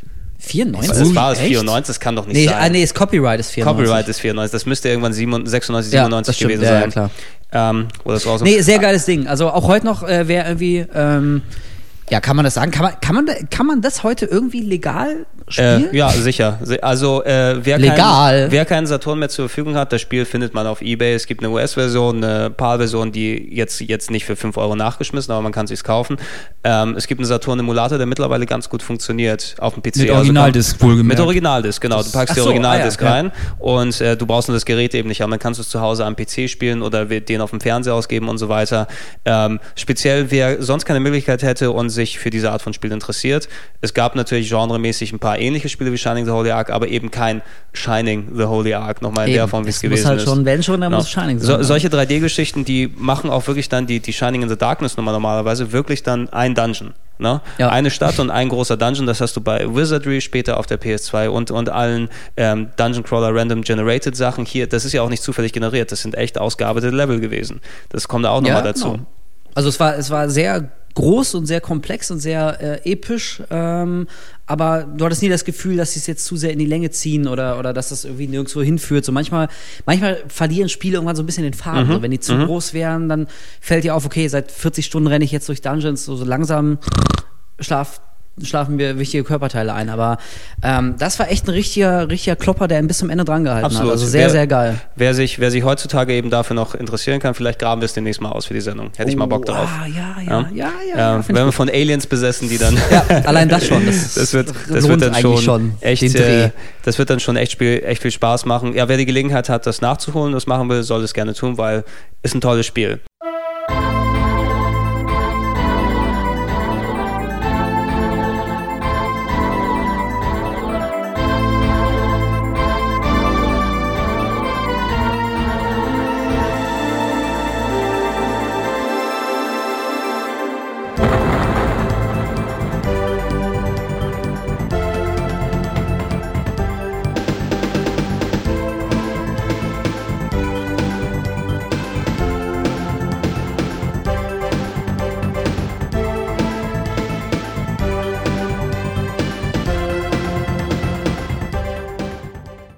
Das waren die Shining-Spiele, die es auf dem Saturn gegeben hat. Abgesehen von den Shining-Sachen gab es ein Spiel, da haben wir auch schon im Mega Drive-Podcast ein bisschen drüber geredet. Ähm, eines der großen Mega Drive-Spiele damals, auch für mich und auch für, für Wolf, wie ich weiß, war Landstalker oh, damals gewesen. Besser als Zelda, so jetzt habe ich es gesagt. Ich, ey, ich, ich pflichte dem bei, besser als Zelda drei. So, kommt ihr in die Hölle, verdammt. Habt ihr gehört, wenn, wenn Japano-Mega-Nerd-Experte, Gott-Guru Gregor sagt, dass es besser als Zelda ist, dann kann ich ja wohl nicht schief liegen, es oder? Kann, Spart warte, euch eure verdammten Hassmails. Warte, warte mal, ich lasse weg, meiner Meinung nach. Ich lasse es weg einmal. Boah, Alter. Ge- also ge- nee, gebet mir die Hassmails. Meiner Meinung nach ist das besser als Zelda. Aber Gregor macht da wieder mal ein Gebot draus. Naja, muss ja, er selber wissen. Mu- ja, genau. Ich, ich äh, diktiere das jetzt. Das elfte ja? Gebot. Ne? Das elfte ja. Gebot. Landstalker war besser als Zelda. Ja. ja. Und ähm, Landstalker... Ähm, wurde nie eigentlich so richtig offiziell fortgesetzt. Es gab keinen Landstalker zwei. Es gab in, den U- äh, in Japan, glaube ich, Stalker. Lady Stalker für das Super Nintendo. Oh, hat das ne? jemand Mit gespielt? Ich du hast oh, ja natürlich, Marc. Erzähl, erzähl mal ein kleines bisschen über Lady Stalker, bitte. Ja, nee, das irgendwie, da braucht man gar nicht so viel drüber zu reden. Ja, das ist, ich dachte bisschen. auch damals, das ist wirklich irgendwie so wie, wie Landstalker ist. So, Entschuldigung, wieder kleine Pause. Ich glaube, die Technik mittlerweile würde uns sagen, dass wir wohl langsam in die Sommerpause übergehen müssen vom Podcast. ähm, Oder ist es der Zelda-Gott, der dich jetzt hier sofort straft? Der, der, der hat uns gestraft und unser Equipment einfach mit einem Blitz ausgestattet. Marc, äh, bevor du von der Technik so rüde unterbrochen wurdest, ähm, erzähl noch mal ein ganz kleines bisschen was über Lady Stalker. Äh, ja, Lady Stalker, äh, wie gesagt, das ist das Spiel, was auf dem Super N E S bzw. Super Famicom erschienen ist, in Japan, glaube ich, auch nur. Ähm, und war für alle äh, Nintendo-Fans so die große Hoffnung, dass für sie auch nochmal ein Landstalker kommt, weil es gab eigentlich auch nichts Vergleichbares auf der Konsole, was in die Richtung ging, und äh, war dann eine, eine grobe Enttäuschung und war eher, also ich glaube, Sega hat sich dann auch irgendwie gefreut, dass es dann so ein schäbiges ja, Spiel ich, wurde. Ich weiß doch gar nicht, ob es dieselben Leute eben gewesen nee. Das ist natürlich Team, oder ein Sega-internes Team gewesen, das ja. die Sachen gemacht hat, Climax Entertainment damals. Ähm, und Team abgesehen, inkompetent war es, glaube ich. Abgesehen von dem Lady Stalker eben gab es noch eine weitere inoffizielle Fortsetzung, die dann auf dem Saturn gewesen ist. Ich gebe sie dir mal rüber, Wolf. Yeah, Dark Savior. Dark Savior, was ich auch erst später, viel später nachgeholt habe. Man sieht es daran mit den schlechten Aufklebern, die drauf sind, auch gebraucht, gekauft von irgendeinem Versender. Was sehr, sehr lustig war, guck mal, was ich im Handbuch hier gefunden habe, anscheinend vom Vorbesitzer. Der hat sich, Tipps und, der hat sich Tipps und Tricks aufgeschrieben. Ah, ich sehe hier in äh, schönster Schreibschrift: Sonne gleich Stier, Mond gleich Käfer, Stern gleich Fisch und Und Blitz gleich Vogel. Das hört sich nach einem harten Rätsel aller Resident Evil an. Aber ja. ehrlich, ne? Ja, verdammt, was sollen diese Symbole bedeuten? Was muss viel, ich wohin schieben? Auf jeden Fall danke dem Vorbesitzer, da werde ich mich dann äh, irgendwann, wenn ich es dann nochmal spiele, auf jeden Fall daran orientieren können. ähm, wir, haben, wir hatten auch wirklich, ja, sowieso über äh, ähm, Dark Savior auch wirklich ein bisschen ausführlicher geredet im Mega Drive Podcast. Wir können es hier. Ach, stimmt, glaub, haben wir ja schon mal, ne? Haben wir schon ganz groß gemacht. Das, ähm, du kannst ja kurz, Wolf, nochmal zusammenfassen. Was war das Besondere am Titel und wie hast du es empfunden? Weil es hatte auch, auch ein besonderes spe- spezielles Feature wieder, wie so viele Saturn- ja, absolut. Also ähm, eins der besonderen Features war, äh, wie schon bei ähm, Landstalker, dem eigentlichen Vorgänger auf Mega Drive, war die isometrische drei D-Ansicht, also so von schräg oben. Man musste immer seine Sprünge immer, immer mit, mit so Halbrichtungen mhm, ähm, mhm. vollführen. Ähm, also jetzt nicht so die klassische Top-Down-Ansicht, wie jetzt bei, bei Zelda, mhm. bei den alten Zelda-Teilen, die ja flaches zwei D ist, sondern das war hier halt so, so ein isometrisches Pseudo drei D, also wie Equinox oder Head Over Heels damals, ne? Mhm, genau, ein bisschen, genau, ja. Wie, ja, genau. Oh, bei Equinox scheiße. Das Entschuldigung. Ist wieder ein ganz anderes ja, Entschuldigung, Thema. Ja. Ähm, ja, und was jetzt die ganz genaue Story von Dark Savior war, weiß ich nicht mehr. Irgendwie das übliche Fantasy, ähm, gelöt wird es gewesen sein. Ja. Aber es fing schon extrem interessant an, weil ähm, das Spiel startete damit, dass du auf einem Frachtschiff warst. Mhm. Und dieses Frachtschiff hatte einen ganz besonderen ja, Passagier. Das war so ein, so ein grünes Monster, Alien-Monster. Irgendwie. Ich weiß noch nicht mehr, wie es ja, hieß, aber das, ja. äh, irgendwelche Kopfjäger haben das gefangen und es sollte wie damals King Kong in so einem Käfig quasi dann rübergeschafft werden auf die Hauptinsel, ins, ins Stadtgefängnis. Fantasy New York. Genau, ja. Ins Fantasy New York.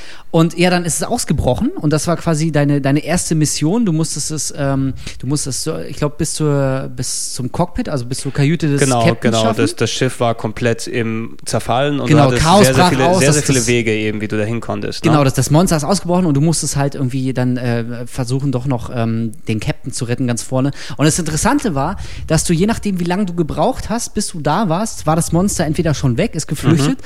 oder du hast es gestellt. Oder es gab eine dritte Variante, wie ihr habt euch knapp verpasst oder mhm, irgendwie sowas. Mhm. Und auf jeden Fall, und ab da entspannen sich drei ziemlich unterschiedliche Geschichten. Also ohne, dass dir gesagt wurde, irgendwie, du musst dich jetzt entscheiden oder beeil dich, wenn mhm. du es nicht schaffst, passiert das und das. Das wurde mhm. dir gar nicht so gesagt. Du hast einfach gespielt und dann später erst erfahren, dass es eigentlich mehrere Wege gegeben hätte, wie diese Geschichte hätte weitergehen können. Also das fand ich echt ähm, total geil. Und schon deswegen musste man es mindestens zweimal durchspielen mhm. eigentlich. Das heißt, das zieht sich dann praktisch auch durch die ganze Geschichte. Es läuft nicht irgendwann wieder zusammen. Genau. Oder es, ja, der, der nee. Dort, wo es sich ändert, das passiert eben sehr früh dadurch, dass du also nicht so einen Twist am Ende hast, wo sich mhm. dann das gabeln kann, als sich am Anfang. Ne? Und dadurch hast du wirklich, viele, viele Spiele sagen es, aber da sind wirklich drei bis vier Spiele in einem drin. Ja, ja genau. Und ähm, also ich weiß jetzt wirklich nicht mehr, wie genau sich diese drei Story-Stränge äh, unterschieden haben, aber die waren wirklich teilweise sehr, sehr extrem. Und, äh, was ich auch sehr geil fand, wir müssen mal ein bisschen spoilen, ein ganz kleines ja, ja, bisschen, ja. Äh, sonst kann man da kaum drüber reden. Ja, komm, aber es also gibt zum Beispiel... fünfzehn Jahre es, alt. Genau. Es gab zum Beispiel eine Szene, da bist du mit deinem, mit deinem Held irgendwie so einen Turm hochgehüpft, musstest da quasi von einem Steinverschlag zum nächsten hüpfen und irgendwann kam aus der Wand kam so ein Stein, auf einmal so ohne Grund. Du, du standst da irgendwo, hast deinen nächsten Sprung geplant und auf einmal hat dich ein Stein von hinten runtergeschoben. Weggeschoben, ja. Genau. Und du hast, und dir wurde überhaupt nicht erklärt, was das jetzt soll. Du dachtest, okay, das ist ja wohl der billigste Trick von den Programmierern, dass auf einmal so ein Stein aus der Wand kommt und dich da runterschiebt. Das ist ja völlig lächerlich. Und dann später beim zweiten oder dritten Durchspielen hast du erfahren, dass du selbst, deine Figur es war, in einem anderen Erzählstrang, die diesen Stein nach oben da vorne also, geschoben hat. Genau, also diese Zeitlinien haben sich dann quasi mhm. über, überschritten. Also ich krieg's jetzt wirklich nicht mehr genau zusammen, ja. wie das alles zusammenhing, aber das fand ich extrem flashig. Also das war, ähm, ja, so ein, ich möchte das böse Wort gar nicht sagen, aber so, so ungefähr hätte ich mir das so von Lost gewünscht, weißt du, dass du am Ende raffst, was einzelne Szenen bedeuten, die eigentlich bis dahin keinen Sinn hatten und auf einmal ergibt es alles so eine Art von Science-Fiction-Sinn. Äh, und das war bei Dark Savior aber so, also allein von der Story her hat es so unglaublich viel, viel Inhalt gehabt, dass, ähm, also in der Form habe ich das bis heute noch nicht gesehen. Nee, ist absolut, der, der Ansatz ist immer noch sehr, sehr einzigartig, wie es ja. gemacht wurde. Ich glaube, rein äh, vom, vom, vom Inhalt her, ich war von Landstalker wesentlich mehr überzeugt, was das Spielerische angeht. Das stimmt, ja. ja weil da kam es, also was, was an Konzept und Ausführung ganz cool gewesen ist an Dark Savior, hat es aber an, an Leveldesign und äh, Rätseln und was auch immer dort war, das kam nicht wirklich an Landstalker dran. Deshalb ist es auch für mich so nicht ganz so eine legitime Fortsetzung. Ich warte immer noch auf Landstalker zwei oder auf das vor etlichen Jahren mal angekündigte P S P Remake, was auch schon mal gezeigt wurde und dann nie mhm, wieder erwähnt wurde vor einigen Jahren. Wie war das nochmal mit Climax Landers? Ja, naja, es, äh, an, an, sich, an sich gibt es ja eine wirklich richtig gute inoffizielle Fortsetzung, weil die gleichen Leute, die die Climax gemacht haben, ähm, also die, die, die Climax, äh, die hier die, die das Hauptteam gewesen sind, die sind später losgegangen, haben das äh, Matrix-Team gegründet und haben dann Alundra gemacht für die PlayStation ja, eins. Genau. Alundra, genau. knüppelharter, knüppelharter, knüppelschwerer. Das beste äh, Zelda-Plagiat irgendwie. Ja, das inkl- inklusive dem gleichen Hauptcharakter eigentlich. Ne? Das ist immer noch, der heißt zwar dort Alundra, ähm, der Hauptelf, mit dem du dort herumläufst, aber es ist eigentlich, du könntest es Landstalker zwei wirklich nennen. Im Deutschen hieß er Nils, ne? Äh, Im Deutschen hieß genau, er Nils. Echt ja. jetzt? Nigel und im Deutschen Neil, hieß er Nils. Ja, aber ey, damals hat es aber schon gepasst. Also bei Landstalker, also, ja. Also klar, jetzt im Nachhinein Nils, na, aus Nigel Nils zu machen, aber also ja. damals für mich, das, ja. wer, das ist wer, mir jetzt nicht störend aufgefallen. Eben, ich, war, ich war da so zwölf oder dreizehn, so. Das war... Das war halt Nils. Ja, das ey, ey, schon ja wer, wer heißt schon Nils? Also. Damals hieß ja noch Nigel, ne? Nie, ja, der Nigel. Ja. Am Fluss Nigel. Also nee, aber auf jeden Fall, ähm, genau, und Dark Savior hatte dieses Feature, dass du besiegte Kreaturen einfangen konntest und dann äh, für dich äh, kämpfen lassen konntest. Also, also quasi so, so, eine, ja, so eine Art Mini-Pokémon, nur dass es da keine, keine äh, süßen, kunterbunten Knuddelfiecher waren, sondern teilweise echt so Zentauren und welche Schleimmonster, die hast du besiegt und du konntest auch nicht alle einfangen. Also ich Ich weiß nicht, ob das Zufall war oder ob du irgendwas machen musstest. Mhm. Ich hab's vergessen. Aber ähm, du hast ja dann quasi echt so deinen kleinen Privatzoo dann zusammengestellt und konntest die dann beim nächsten Kampf dann für dich kämpfen lassen. Obwohl es jetzt kein, ähm, also es war jetzt kein rundenbasiertes Rollenspielding, ne? Du, nee, nee, es war du hast dann quasi echt die Charaktere genau, genau, übernommen ja. und konntest dann quasi mit, mit Sprung, Ausweichen und Schlagen in der Haut dieser Charaktere spielen. Also, äh, nee, ich fand, klar, du hast recht, äh, Gregor, so von der Story her und, und ähm, dass es so einen kompakten, homogenen Gesamteindruck macht, war Dark Savior jetzt nicht so brillant wie, wie Landstalker. Äh, ganz kurze Frage dazu. Bitte! Äh, wie hat sich das für euch dann angefühlt, weil Landstalker war für mich zwar auch ein tolles Spiel, aber ich habe es wirklich gehasst aufgrund dieser Schatten, Nicht-Schatten und so. Ja, äh, Sprung- das, es, es, ist ein, es ist ein legitimer Punkt. Weil, wie ist das bei, ähm, der, bei Dark Savior für euch gewesen? So, habt ihr da das Gefühl gehabt, okay, die haben das verbessert oder ist es eigentlich genau derselbe Abwasch, wo man dann auch manchmal denkt, oh, jetzt bin ich irgendwo runtergeflogen, weil ich mal wieder nicht richtig geguckt habe oder so? Um, also mal nachdenken. Also ich hatte natürlich, das ist klar ein vorherrschender Punkt, der hat mich damals auf dem Mega Drive dann auch zwar gestört, aber den fand ich nicht so, ähm, so schwerwiegend, dass ich sage, das Spiel ist scheiße. Das mhm. hat bei einem Light Crusader später weniger gut funktioniert, obwohl du da Schatten gehabt hast.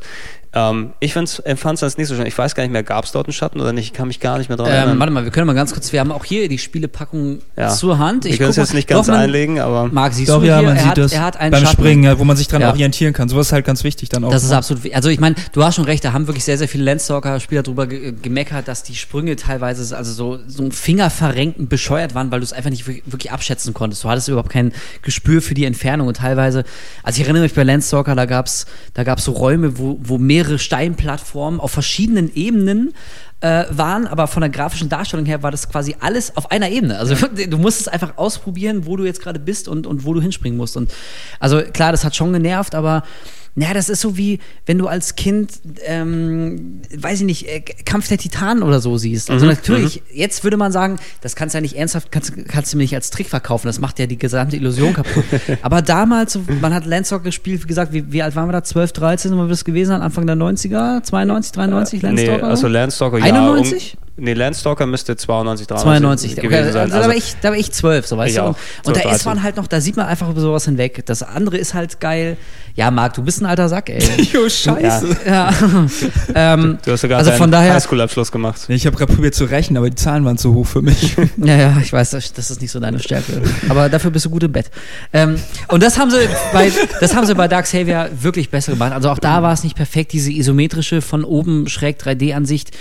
Äh, ja, da muss man sich auch wirklich mit anfreunden. Ich glaube, es hat auch einen Grund, warum jetzt nicht alle Spiele diese Sicht haben, sondern echt nur ein paar ausgewählte, und das klappt ja dann auch nicht immer gut. Also das ist schon ein bisschen fummelig, man muss sich dran gewöhnen, aber ähm, das ist so ein Ding, wenn, wenn du mal drin bist und es geil findest, dann, dann nimmst mhm. du es einfach mal so hin. Aber hier, Absolut. Wo du gerade zum Cover gesagt hast, von wegen so furchtbarer Japanokram, dann guck dir den Kram hier mal an, diese gerenderten Figuren, ja, das also ist ja wirklich Sega, aus der Designhölle. Sega hat gern hässlich gerendert. Hier, der Held, ich zeig's gerade mal, hat so, ein, äh, so eine Narbe auf dem Nasenrücken, und ich glaube, Ich glaube, das wird im Spiel auch nochmal erklärt, dass du selbst es bist in einem Kampf, der dir, der sich diese Narbe verpasst. Also du kämpfst irgendwann gegen dich selbst und dann kriegst du erst diese Narbe, obwohl du mit der Narbe ins Abenteuer schon startest. Also es war, ich muss echt sagen, so... Dark, ist das so ein Mindfuck-Game? So ein ganz kleines bisschen, ja. Jetzt ist es nicht so ganz plump auf einen großen Story-Twist. Ist jetzt kein M. Night Shyamalan. Schamalama Ding Dong.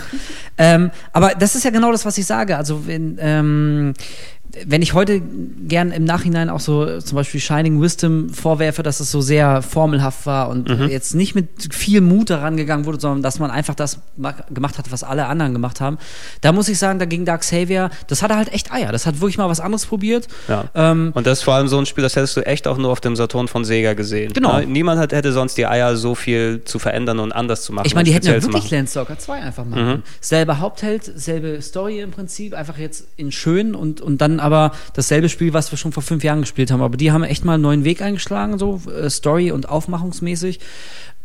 Kann man jetzt drüber diskutieren, ob nicht vielleicht die sichere Bank da die bessere Wahl gewesen wäre. Mhm. Aber immerhin, mhm. wie so oft, hat Sega da echt mal Eier ja. gehabt und echt wollte mal was probieren. Von daher nochmal Hut ab, fand ich geil. Hut ab!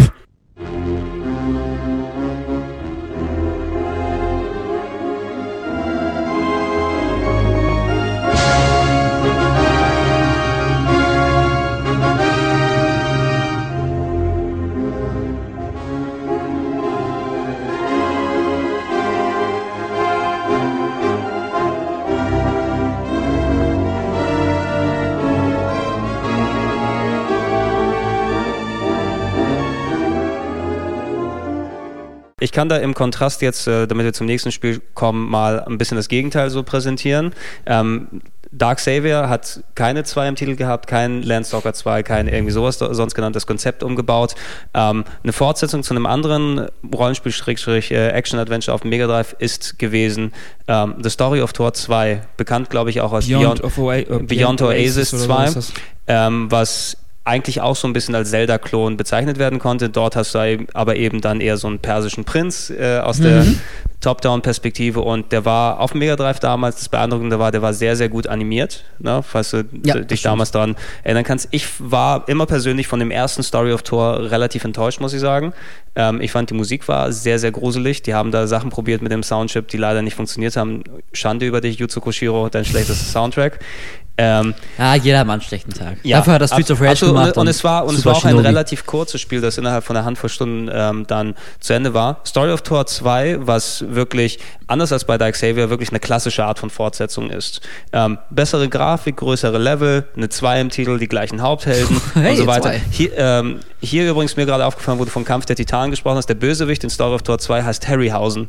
Harryhausen? Ja, wie, der, wie der Ray Harryhausen, der ja, die Effekte gemacht hat. Bei Zufall? Stop Motion. Zufall? Wer, wer, wer weiß, wer weiß. Hat, hat, ja jemand, hat jemand von euch mal Story of Tor zwei gespielt? Äh, nee, ich nicht. Also ich habe den, den ersten nicht so wirklich gespielt. Ich, ich glaube, weil ich ihn mir übers Wochenende vom Kumpel ausgeliehen hatte, oder ich musste es dann einfach zurückgeben und ich habe es nicht geschafft in der Zeit. Also auch wenn es nicht so brachial lang war, äh, aber ich behaupte jetzt einfach mal, dass ich damals Besseres zu tun hatte, als mein mhm. ganzes Wochenende mhm. zu verzocken, was wahrscheinlich plump gelogen ist. Deswegen habe ich den ersten Teil nicht durchgespielt und war da jetzt auch auf den zweiten nicht so heiß und habe ihn auch nicht gezockt. Also so ganz super geil fand ich Story of Thor jetzt auch nicht. Also ich erinnere mich, da gab es so vier mhm. Seiten Test in der Gamers und eins und alles und total ja, ausgerastet. Also es, es gibt keine viele also so Alternativen zu der nicht, ja. Zeit. Wo wir Alundra vorhin erwähnt haben, Story of Thor war für mich immer so, weil die relativ ähnlich von der, von der Zeit her erschienen sind, also auch so sechsundneunzig, siebenundneunzig. Ähm, die sind, das sind Spiele, die sich relativ ähneln. Story of Thor zwei hat auch eine sehr, sehr schöne Grafik. Ist ein ähnliches Spiel, Top-Down mit ähm, hier Kerkern und so weiter, Rätsel lösen und, und so weiter und so fort. Ähm, auch sehr, sehr schöne Animationen. Für mich einige Sachen, die beim Mega Drive, bei der Mega Drive, äh, beim Mega Drive-Vorgänger nicht so gut funktioniert haben, hat es wieder gerade gebogen. Die Grafik ist besser, die Spielbarkeit ist besser. Es ist ebenfalls bockschwer, ähnlich wie Alundra. Also ist ein bisschen wirklich das Äquivalent dort gewesen. Ich fand es besser als äh, den, den, den ersten Teil und es ist auch ein schönes Ding, was man auch in der Sammlung haben kann. Kein Überriesen-Highlight, aber äh, eine, eine schöne und legitime Fortsetzung, wenn Sega mal normale Fortsetzungen macht. Ja. Also das war schon relativ Action betont, ne? Oder? Es, es ist ein ja. Action-Adventure. Es ist wirklich, es ist wie Zelda, wie ähm, äh, wie Alundra. Nur, ich glaube, der ist der der der ähm, ja. So der Grad zwischen Action und äh, Rätsellösen und so weiter war bei Story of Thor vielleicht ein bisschen mehr in Richtung Action, mhm. als verglichen jetzt bei Alundra mehr in Richtung Rätsel. Ähm, aber die haben sich eigentlich beide nicht so viel gegeben. Ist auch ein bisschen geschmäcklerisch eben. Was holst du eher? Holst du eher das PlayStation-Ding oder das Saturn-Ding? Ja, und das, der Stil halt. Also ich finde auch hier, dass der Stil mich auch, wie du es eben schon gesagt hast, eher so an Prince of Persia oder so irgendwie ein bisschen erinnert. Und da mag mhm. ich dann doch lieber diesen Japano-Knuddelkram von Alan, Alan mhm. irgendwie ein bisschen. Mhm. Ja. ja, ist aber ist ein nettes Ding. Man muss jetzt nicht in Unkosten stürzen, um zu spielen. Wer seine Sammlung komplettieren will, kann es äh, gerne machen. Ein Spiel, das ich gerade jetzt nicht hier habe, von dem ich aber auch weiß, ähm, dass du es auch äh, gespielt hast, ich weiß nicht, ob mit Wonne oder nicht, ähm, ist äh, ein weiteres Strategiespiel gewesen auf dem Saturn, Mystaria. Ja. Realms, Boah, Mystaria, Realms ne? of Lore, glaube ich, hieß es. Ey. Was ich immer empfand als eines der hässlichsten Spiele auf dem Saturn, es muss ich ehrlich sagen. Es war unfassbar hässlich. Das war, wir sollten wirklich die Trailer verlinken, wenn es da Ja, ich werde, ich werde das Zeug ja. alles raussuchen und Ihr auch müsst, Musik einspielen. Also. Klickt euch bitte mal jetzt auf den Trailer, der jetzt hier irgendwo in diesem Blog-Eintrag äh, verlinkt ist, äh, zu Mystaria. Das war eine hässliche, blockige, pixelige Scheiße. Mhm. Also auch damals schon. Das sah nicht gut. Waren das auch? Nee, das waren keine digitalisierten Leute, oder? Nee, es, war, es waren, glaube ich, fast, entweder waren es Polygonfiguren, sehr frühe Polygonfiguren, ja. oder ganz, ganz hässliche Rendermännchen von oben. Du sahst es eben alles von oben, die Grafik. Ich glaube, die waren ja. nicht mal gerendert. Ich glaube, das waren echt einfach nur so Pixel zusammengeworfen. So ein bisschen echt? Zusammen, Ma- zusammen erbrochen, meinst du? Äh, was? Zusammen erbrochen. Zus- ja, muss ja. man echt so sagen. So. Aber Mystaria hat sich so ein bisschen wie so eine extrem Light-Version von Shining Force gespielt. Mhm, ne? Also, du bist also extrem als, light, ja. Also wirklich sehr, sehr light. Du bist irgendwie als, als äh, Prinzensohn, wie immer, halt losgezogen, hast dir deine, deine Leute, deine Crew zusammengesucht. Ähm, ja, auch hier, du hast, glaube ich, den typischen, du hattest einen Ninja, du hattest eine Magierin, du hattest einen, der doll zuhauen konnte, du hattest, ich glaube, einen so einen Schildkrötenopa. Das war irgendwie so, der, der weiße alte Zauberer. Ja, das war irgendwie so eine sprechende Schildkröte, so eine alte, konnte, glaube ich, Feuerbälle schießen oder so. Mhm. Ähm, ja, die Kämpfe waren, glaube ich, Waren die, die waren rundenbasiert? Ich glaube, sie müssten rundenbasiert gewesen sein. So, ja, es war, Shining Force-mäßig, so genau, von einem genau, Feld zum die, anderen, die, so Hexerfelder. Die haben versucht, das Shining Force-Feeling ein bisschen zu einzufangen. Du hattest, die Kamera war immer ein bisschen angeschrägt, hatte ich das Gefühl, damit ja. die zeigen, guck mal, wie cool drei D wir, wir jetzt hier sind. Aber im Grunde war es ein, ein Shining Force-Klon, der, also der hat mich nicht so lange gefesselt. Ich habe das auch nur kurz, ich habe da auch nur kurz reingespielt immer. Also ich habe es in der Tat durchgespielt. Ähm, auch da erinnere ich mich, dass ich äh, einmal eine ganze Nacht verzockt habe und meine Mutter dann am nächsten Morgen um elf Uhr Was jetzt, machst du da? Ja, wirklich ins Zimmer geguckt hat und gar nicht fassen konnte, äh, dass ich da immer noch irgendwie jetzt seit, seit weiß ich, siebzehn, achtzehn Stunden da sitze und die scheiß Saturn-Spiele spiele. Ähm, es war auch wirklich nicht, nicht so wahnsinnig gut, aber ich hatte halt irgendwie eben durch Shining Force ähm, so, so eine Schwäche für diese Genre, für diese Aufmachung. Mhm. Es war auf dem Saturn, hat mir also gut gefallen, schon prinzipiell. Deswegen habe ich es auch durchgespielt. Es war auch nicht total schlecht, abgesehen irgendwie von der Grafik, aber es hat jetzt nie dr- die Brillanz von, von anderen Titeln da Absolut erreicht. Absolut nicht. Also, da, das ist was zu flach. Es hat die Bibliothek des äh, Saturns, was Rollenspiele angeht, einfach nur gut aufgefüllt. Wenn ich mich nicht komplett irre in... Ähm, ja, bitte? Ey, mir fällt gerade ein, äh, die Dörfer, ähnlich wie bei Shining Force C D, die waren nicht frei begehbar, genau. Waren so Menüs, ne? Du bist in drei D-Ansicht, bist quasi in drei D-Sicht durch das Dorf gelaufen, konntest aber nur im Prinzip zehn Schritte nach vorne machen und dich nach links oder rechts drehen zu Shop und Kirche und mhm. Item Shop und, und Armory und wieder rausgehen. äh, wie gesagt, wie bei Shining Force C D. Ja. Und allein das schon, also auch das, klar, da hat man sich dann irgendwie dran gewöhnt, dass man dann irgendwie immer nur die Taverne hat und halt den Schmied und eben mhm. die Kirche. Aber im Nachhinein auch was für eine unglaubliche Frechheit, ne? so, schickst, schickst dich als Spieler irgendwie von, von einem Dorf zum anderen und im Prinzip ist es immer nur eine Straße. Du kannst dich überhaupt nicht da frei bewegen. und das, das war nicht, schon echt schade. Dass sie immerhin, äh, muss man sagen, die haben dann die Mühe gemacht, da wenigstens ein bisschen was zu animieren. In, in anderen Genre-Kollegen, was äh, Strategie oder Strategie-R P Gs angeht, hast du wirklich nur klassische Menüs, wie in Final Fantasy Tactics, wie in allem drum und dran. Ja. Das ist alles mittlerweile nur sehr, sehr menübasiert. Ähm, und ich erinnere mich, es gab einen Dungeon, nachdem ich das Spiel durchgespielt hatte, es gab einen Dungeon, da habe ich meines Wissens nach alles gemacht und ich habe dann nichts für bekommen. Das war ganz seltsam. Entweder ich habe irgendwo einen Schalter übersehen, da war, der war voller Gegner und ich habe mich da voll durchgekämpft und irgendwann war ich in einem toten Raum, Sackgasse und konnte wieder rausgehen aus dem Dungeon. Ich habe nichts dafür gekriegt. Ich dachte, da wartet jetzt die Mörderwaffe oder irgendwie. Oder gar nichts. Oder, oder eine heiße Prinzessin oder so. Nö, einfach nichts. Und das also, ist der Grund, warum du keine Rollenspiele mehr magst, ja, wahrscheinlich. Ich, ja, du hast dein Herz gebrochen. Ja, oder es ist, es ist wie bei Frauen, so weißt du, wenn du einmal zu oft verarscht wurdest, dann vertraust du einfach nicht mehr. Und äh, ja, vielleicht ist das, ja, also vielen Dank, Mystaria, du Arschloch. Vielleicht wäre ich jetzt der größte Final Fantasy-Fan. Mystaria hat alles kaputt gemacht. Ja, hättest du deine, so wird's gewesen sein. Hättest du deine Emo-Frisur dann hier und Spikes oben. Und ja, genau, alles, ich, alles voller Ledergürtel. Ja, ich würde immer mit so einem riesigen Schwert rumlaufen. Ne?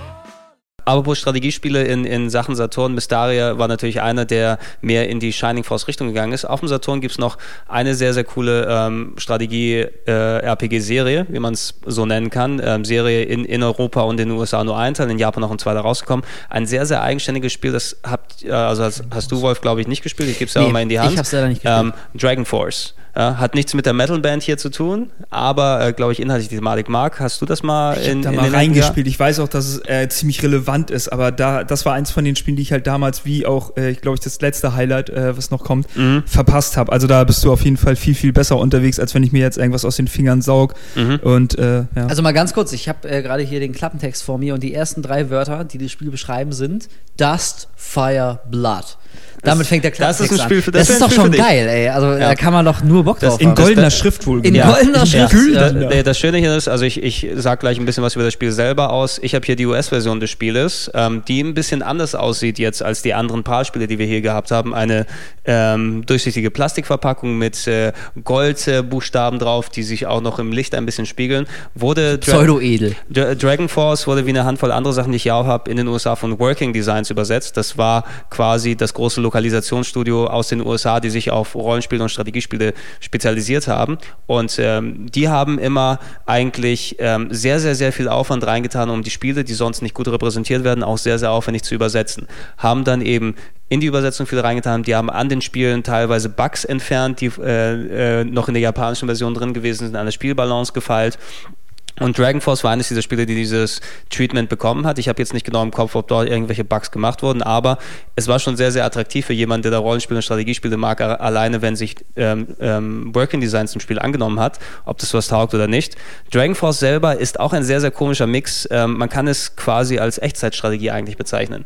Echtzeitstrategie-Rollenspiel, ähm, du fängst das Spiel an, hast natürlich deine typische Kriegssituation, hier großes Fantasyland, ist im Umbruch, ähm, kannst auswählen zwischen einem von, ich glaube, es sind acht oder neun Generäle, die du dir aussuchen kannst, die jeder eine eigene Partei dann ähm, äh, repräsentieren. Und äh, das Spiel fängt dann an, du hast wirklich eine Map, auf, die, all, auf der all diese Generäle in Echtzeit sich bewegen. Ey, das ist geil. Na? Und hat ein bisschen was von Ogre Battle gehabt, wer die Dinger gespielt hat dann später. Ähm, wo du dich in Echtzeit dort bewegst, und wenn die dann aufeinandertreffen, ist dann auf einen Kampfbildschirm umgeschaltet worden, der so halb Echtzeit, halb menübasiert dann dort war. Ne? Du siehst, du hast deine Masse an Truppen auf der einen Seite mit dem General in der Mitte, auf der anderen Seite auch, sehr und cool. kannst denen Befehle geben, und die laufen eben in Echtzeit herum und hauen sich dann kaputt, während du dann als General in der Mitte marschierst zum großen anderen General hin, um dich direkt zu duellieren. Es war ein sehr, sehr einzigartiges Spiel. Also aber das klingt wirklich nach richtigen Massenschlachten. Ja. Also was also andere guck, Spiele irgendwie immer guck so ein versuchen bisschen, darzustellen. Ich mach, ich mach mal ein bisschen auf hier das Handbuch auch, du wirst auch sehen, Handbuch vom Aufwand her. Ja, ich habe es gerade schon mal äh, durchgeblättert. Ähm, und auch hinten bei den Screenshots, also du kannst mal schauen, Marco, die sind zwar recht klein, aber unten siehst du auch eine dieser Massenschlachten. Okay, und wie heißt der Kontinent, wo das Spiel stattfindet? Achtung, Innovationsbonus an die Übersetzer, Legendra. Legendra, vielleicht ist ja im Original dann auch so, man weiß es nicht. Ähm, du siehst auch übrigens, also das Handbuch, das du dann in der Hand dort hast, die haben auch immer als eine der wenigen sehr, sehr bunte Handbücher gehabt, die Shining, äh, die Working Designs, Leute. Ich gebe dir als Vergleich mal das Shining Force drei deutsche Handbuch in die Hand. Das typische Sega-Handbuch. Acht Sprachen parallel nebeneinander ja, abgedruckt. Schwarz-Weiß, und alles schwarz-weiß. Labbrig. Ey, wirklich, also das hat mich bei Sega immer schon, schon genervt. Selbst damals als Hardcore-Sega-Fan, der natürlich alles, was von Nintendo kam, erstmal scheiße fand, musste ich aber immer schon zugeben, dass was Anleitungen und so ein bisschen ähm, Customer-Service anging, das hatte Sega noch nie drauf gehabt. Ja, Sega hat Massen produziert eben für komplett Europa, und ja. da gab es eben wirklich, das fand ich auch, war seit dem Master System Tagen eine Unsitte, da war es vor allem bei Master System auch noch irgendwie auf Kopierpapier drauf gedruckt, ja, wirklich, in, in blau, blau-weiß und so weiter, auf, auf einer Seite acht Sprachen drauf in kleinen Spalten, ähm, da kann sich ja gar keine Stimmung oder irgendwie dann sowas darüber aufbauen. Ah, ich sehe gerade bei, bei ähm, Dragon Force, das ist der erste General, der zur Wahl steht, heißt Wein. Mhm. Wieso denn nicht? Emo Japan. Wein. nee, sieht, äh, das, Wein, das klingt doch echt sehr cool. Also ähm, da hatte ich immer extrem Bock drauf. Auch hier heiß gemacht von so Vorabberichten im Sega-Magazin mhm. und Co. Damals hat man ja noch kein Internet. Da hat man nee, sich absolut. ja wirklich, wirklich also, viele Zeitschriften gekauft. Da hat man seine Infos hergekriegt und genau. von Titeln erst erfahren. Ähm, Ja, aber ich bin irgendwie, ist das überhaupt hier rausgekommen? Äh, Dragon Force ist auch Irgendwann hier rausgekommen. Mal? Es gibt auch eine P A L-Version davon, eine deutsche. Die ist Video-S-Version auch mittlerweile relativ selten, glaube ja, ich. Also da wirst, da wirst du schon ein paar fünfzig, sechzig, siebzig Euro wahrscheinlich dafür los, wenn du dir das kaufen willst. Aber es kann sein, dass der Preis mittlerweile auch runtergegangen ist. Ähm, also ich habe es echt leider nie gespielt, äh, obwohl ich mich immer voll drauf gefreut habe. Aber als es dann mal da war, in wahrscheinlich Stückzahl von elf hier in Deutschland, ja. Äh, ja. ich weiß auch nicht, ich bin irgendwie nie dazu gekommen, mir das dann doch endlich mal zu kaufen dann. Aber ähm, doch, hätte ich garantiert geil gefunden, nach dem, was du so erzählt hast, Gregor, das klingt mhm. echt sehr cool. Was sehr schade ist eben, es gab davon eine Neuauflage für die PlayStation zwei in dieser ganzen Sega-Classic-Serie in Japan, Sega Ages, glaube ich, hießen die Dinger. Echt, da war das drauf? Ähm, ja. es, es gibt in Japan ungefähr so dreißig, vierzig verschiedene einzelne Collections, zum Beispiel dann so, es gibt eine, eine Sammlung, wo alle Wonderboy-Spiele drauf sind, eine Sammlung, wo alle Fantasy-Star-Spiele drauf sind, da habe ich eine Handvoll davon zu Hause, weil was die dort gemacht haben, war nicht nur die Japan-Version drauf, sondern alle Versionen weltweit. Du konntest auch mit dem auf der P S zwei dann die Original-U S-Spiele zum Beispiel spielen. Leider gilt das nicht für die Saturn-Geschichten. Dragon Force auf der P S zwei, dort mit sehr viel ähm, Zusatzmaterial, Bonusmaterial und auch sehr super umgesetzt, und dann leider nicht die U S-Version, weil die anscheinend uh. die Rechte noch bei Working Designs ein bisschen liegen. Ja, ähm, schade. Wer äh, dem japanischen, des Japanischen mächtig ist, ich glaube, die kriegt äh, Dragon Force eins und zwei für den Saturn, aber relativ günstiger als die U S-Version und die, die P A L-Version, die mittlerweile recht selten sind. Also, und die Sega Ages-Sachen auch nicht immer so leicht aufzutreiben sind, gerade die halt äh, ja besonders... Äh ja, es geht. Also ich habe ich hab bei mir eben die, die drei wichtigsten für mich, die, die Wonderboy Collection, wo alle draus sind, die, das, die Fantasy Star Collection plus die äh, Treasure Box. Also Gunstar Heroes, Alien Soldier und ähm, Dings da, ähm, Dynamite Heady auf einer Disc. Sehr gut umgesetzt, und ähm, Fantasy, äh, Fantasy Zone würde ich mir demnächst gerne nochmal holen. Das ist, glaube ich, auch ganz cool gewesen. Aber das, das nochmal als kleiner... Äh, Opa, Nebenpart. Opa. Be- äh, Ja, äh, natürlich, wir, wir sind jetzt schon jede Menge an Spielen durchgegangen. Es gibt ein, ein sehr, sehr großes und ich glaube das größte und wichtigste Saturn-Rollenspiel, wo man da hingehen kann. Da will ich gleich am Ende der Saturn-Ära gleich dann darauf hingehen. Ähm, aber es gab natürlich noch eine Handvoll anderer Sachen, die wir jetzt nicht ganz so groß im Detail besprechen müssen, die aber auch recht interessant und mittlerweile auch relativ selten gewesen sind. Ihr werdet wahrscheinlich nicht ähm, das Spiel hier gezockt haben, Albert Odyssey. Der gute Albert mit seinem nee, eigenen Spiel. Ich fand den Spiel. Namen schon immer so bekloppt, ist dass immer ich sehr mir strange. Nicht vorstellen konnte. Das ist ein konnte. sehr, sehr japanischer Name eben, Albert. Die Odyssee von Albert, nicht von Herkules oder irgendwie sonst wie. Auch äh, hier, ich sehe gerade das Cover, die Farbgebung ist natürlich auch wieder diskutabel, ne? In so einem in so einem knallpinken Leuchtdesign äh, den Schriftzug da so rauf zu propfen. Ja, naja. es, es ist viel von dem Original. Das sieht aber bunt aus, Gregor. Es ist nicht so besonders ultrabunt, muss ich sagen, innerhalb des Echt? Spieles. Ähm, Albert Odyssey, kurz zusammenzufassen, ist kein großes Riesenhighlight, was die Rollenspiele angeht. Es ist ein recht klassisches Rollenspiel. Ne? Ähm, hier, deine Eltern werden abgemurzt am Anfang des Spieles und dann jada, jada, jada, Rache üben und so weiter und so fort. War eines der relativ selteneren Spiele. Ähm, ist eines, äh, was auch ebenfalls von Working Designs gemacht wurde. Das Besondere daran war, dass sie sehr, sehr an der Spielbalance gefeilt haben. Es, die haben die Zufallskämpfe wesentlich runtergeschraubt aus dem aus der japanischen Version und dafür die ein bisschen schwerer gemacht, damit du jetzt nicht alle fünf Sekunden dann kämpfen musst, sondern vielleicht mal alle zehn. Oder hey, cool. Ja, aber immerhin schon eine, schon eine Verbesserung. Was dem Spiel ein bisschen das Genick gebrochen hat, weswegen ich dann auch nicht so warm geworden bin. Albert Odyssey, der Name. Und äh, die Ladezeiten waren leider sehr scheiße bei dem Spiel. Es ist ein zwei D-Spiel, also ein komplett gezeichnetes und gerendertes zwei D-Spiel, teilweise mit echt schönen Animationen, die drin sind.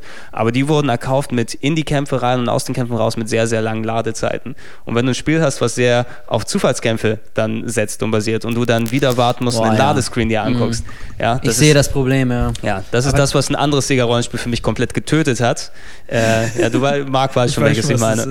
Ja, ich glaube, das ist aber auch eine Sache, die man einfach mal so kurz erwähnen sollte, weil dieser Schritt, man hatte irgendwie eine bessere Grafik, man hatte tolle Zwischensequenzen, bessere Musik und sowas, alles bei den C D-Konsolen, die dann gekommen sind. Mhm. Aber die Ladezeiten waren gerade bei Rollenspielen, wenn man sich durch tausende von Menüs klickt, wirklich immer ein Punkt, so ein Knackpunkt, wo man sagt, so scheiße, das war bei Modultechnik echt geil. Ja, das ist auch sehr schade, ja. Auch wenn es wirklich als zwei D-Konsole gedacht war, der Saturn. Wenn du mal ein volles zwei D-Spiel hast, wie das hier ist bei ähm, Albert Odyssey, dass da ausgerechnet da die Ladezeiten so sind, wie hätte sich Sega das eigentlich gedacht? Na, wie willst ja, du das eigentlich das muss man, ähm, bewerkstelligen? Das muss man sich überhaupt öfter mal fragen, so in, in der Rückschau, ob nicht irgendwann mal beim Entwickeln von so einem Mega-Rollenspiel, ob nicht irgendjemand mal aus dem Entwicklerteam gesagt hat, ey Leute, wollen wir nicht eine Zwischensequenz cutten und dafür vielleicht mal die Ladezeiten um fünf Sekunden äh, reduzieren. Also das war, ähm, also heute meckert man ja gern und behauptet, dass es nur noch um Grafik geht und Bombast und das muss immer geiler aussehen und Hauptsache, du bist erstmal weggeblasen und ob das eigentliche Spiel sich dann gut spielt, ist zweitrangig. Aber also, das ist kein Phänomen von heute. Das hat es früher auch schon gegeben, dass, dass der Spielerkomfort und das gute Gefühl, das war es beim Spielen, einfach ein bisschen über Bord geworfen wurde, nur damit sie halt noch irgendwie noch eine C G I-Sequenz irgendwo reinquetschen können oder, oder noch einen krassen Hintergrund. Mhm. Äh, mhm.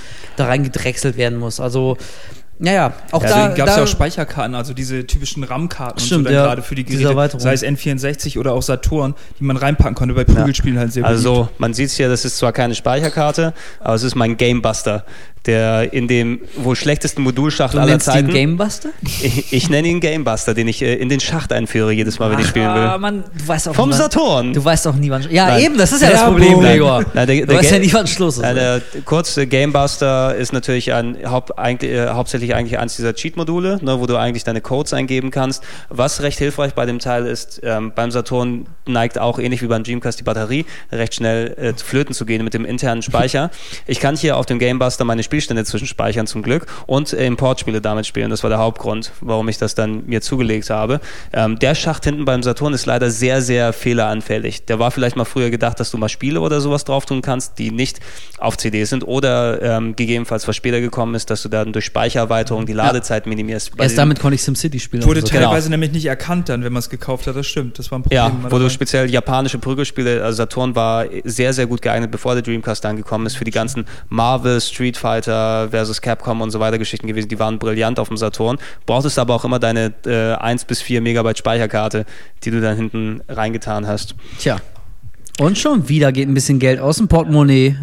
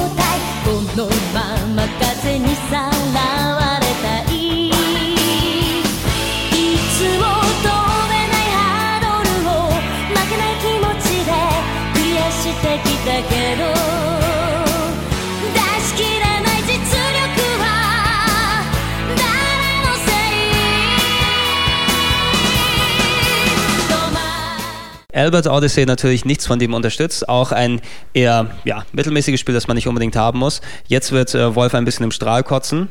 Also wenn du dich schon Boah, gegen die... Seh, oh, es, ich sehe nur bunte Farben und li- Goldschriften. Sa- sag, was du da siehst und sag, lies dann den Namen vor des Spielers. Oh Nagellack, oder Gott, nicht? Ey, ich sehe hier drei Super. Anime-Weiber proportional ähm, wie aus dem Fiebertraum gesprungen, mit riesigen Augen, haben Schwerter, die physikalisch so absolut nicht gehoben werden können von einer Frau. Und mhm. ich sehe extrem viele bunte Farben. Die eine hat einen Bogen und eine Brille, die andere steuert gerade einen Feuerball.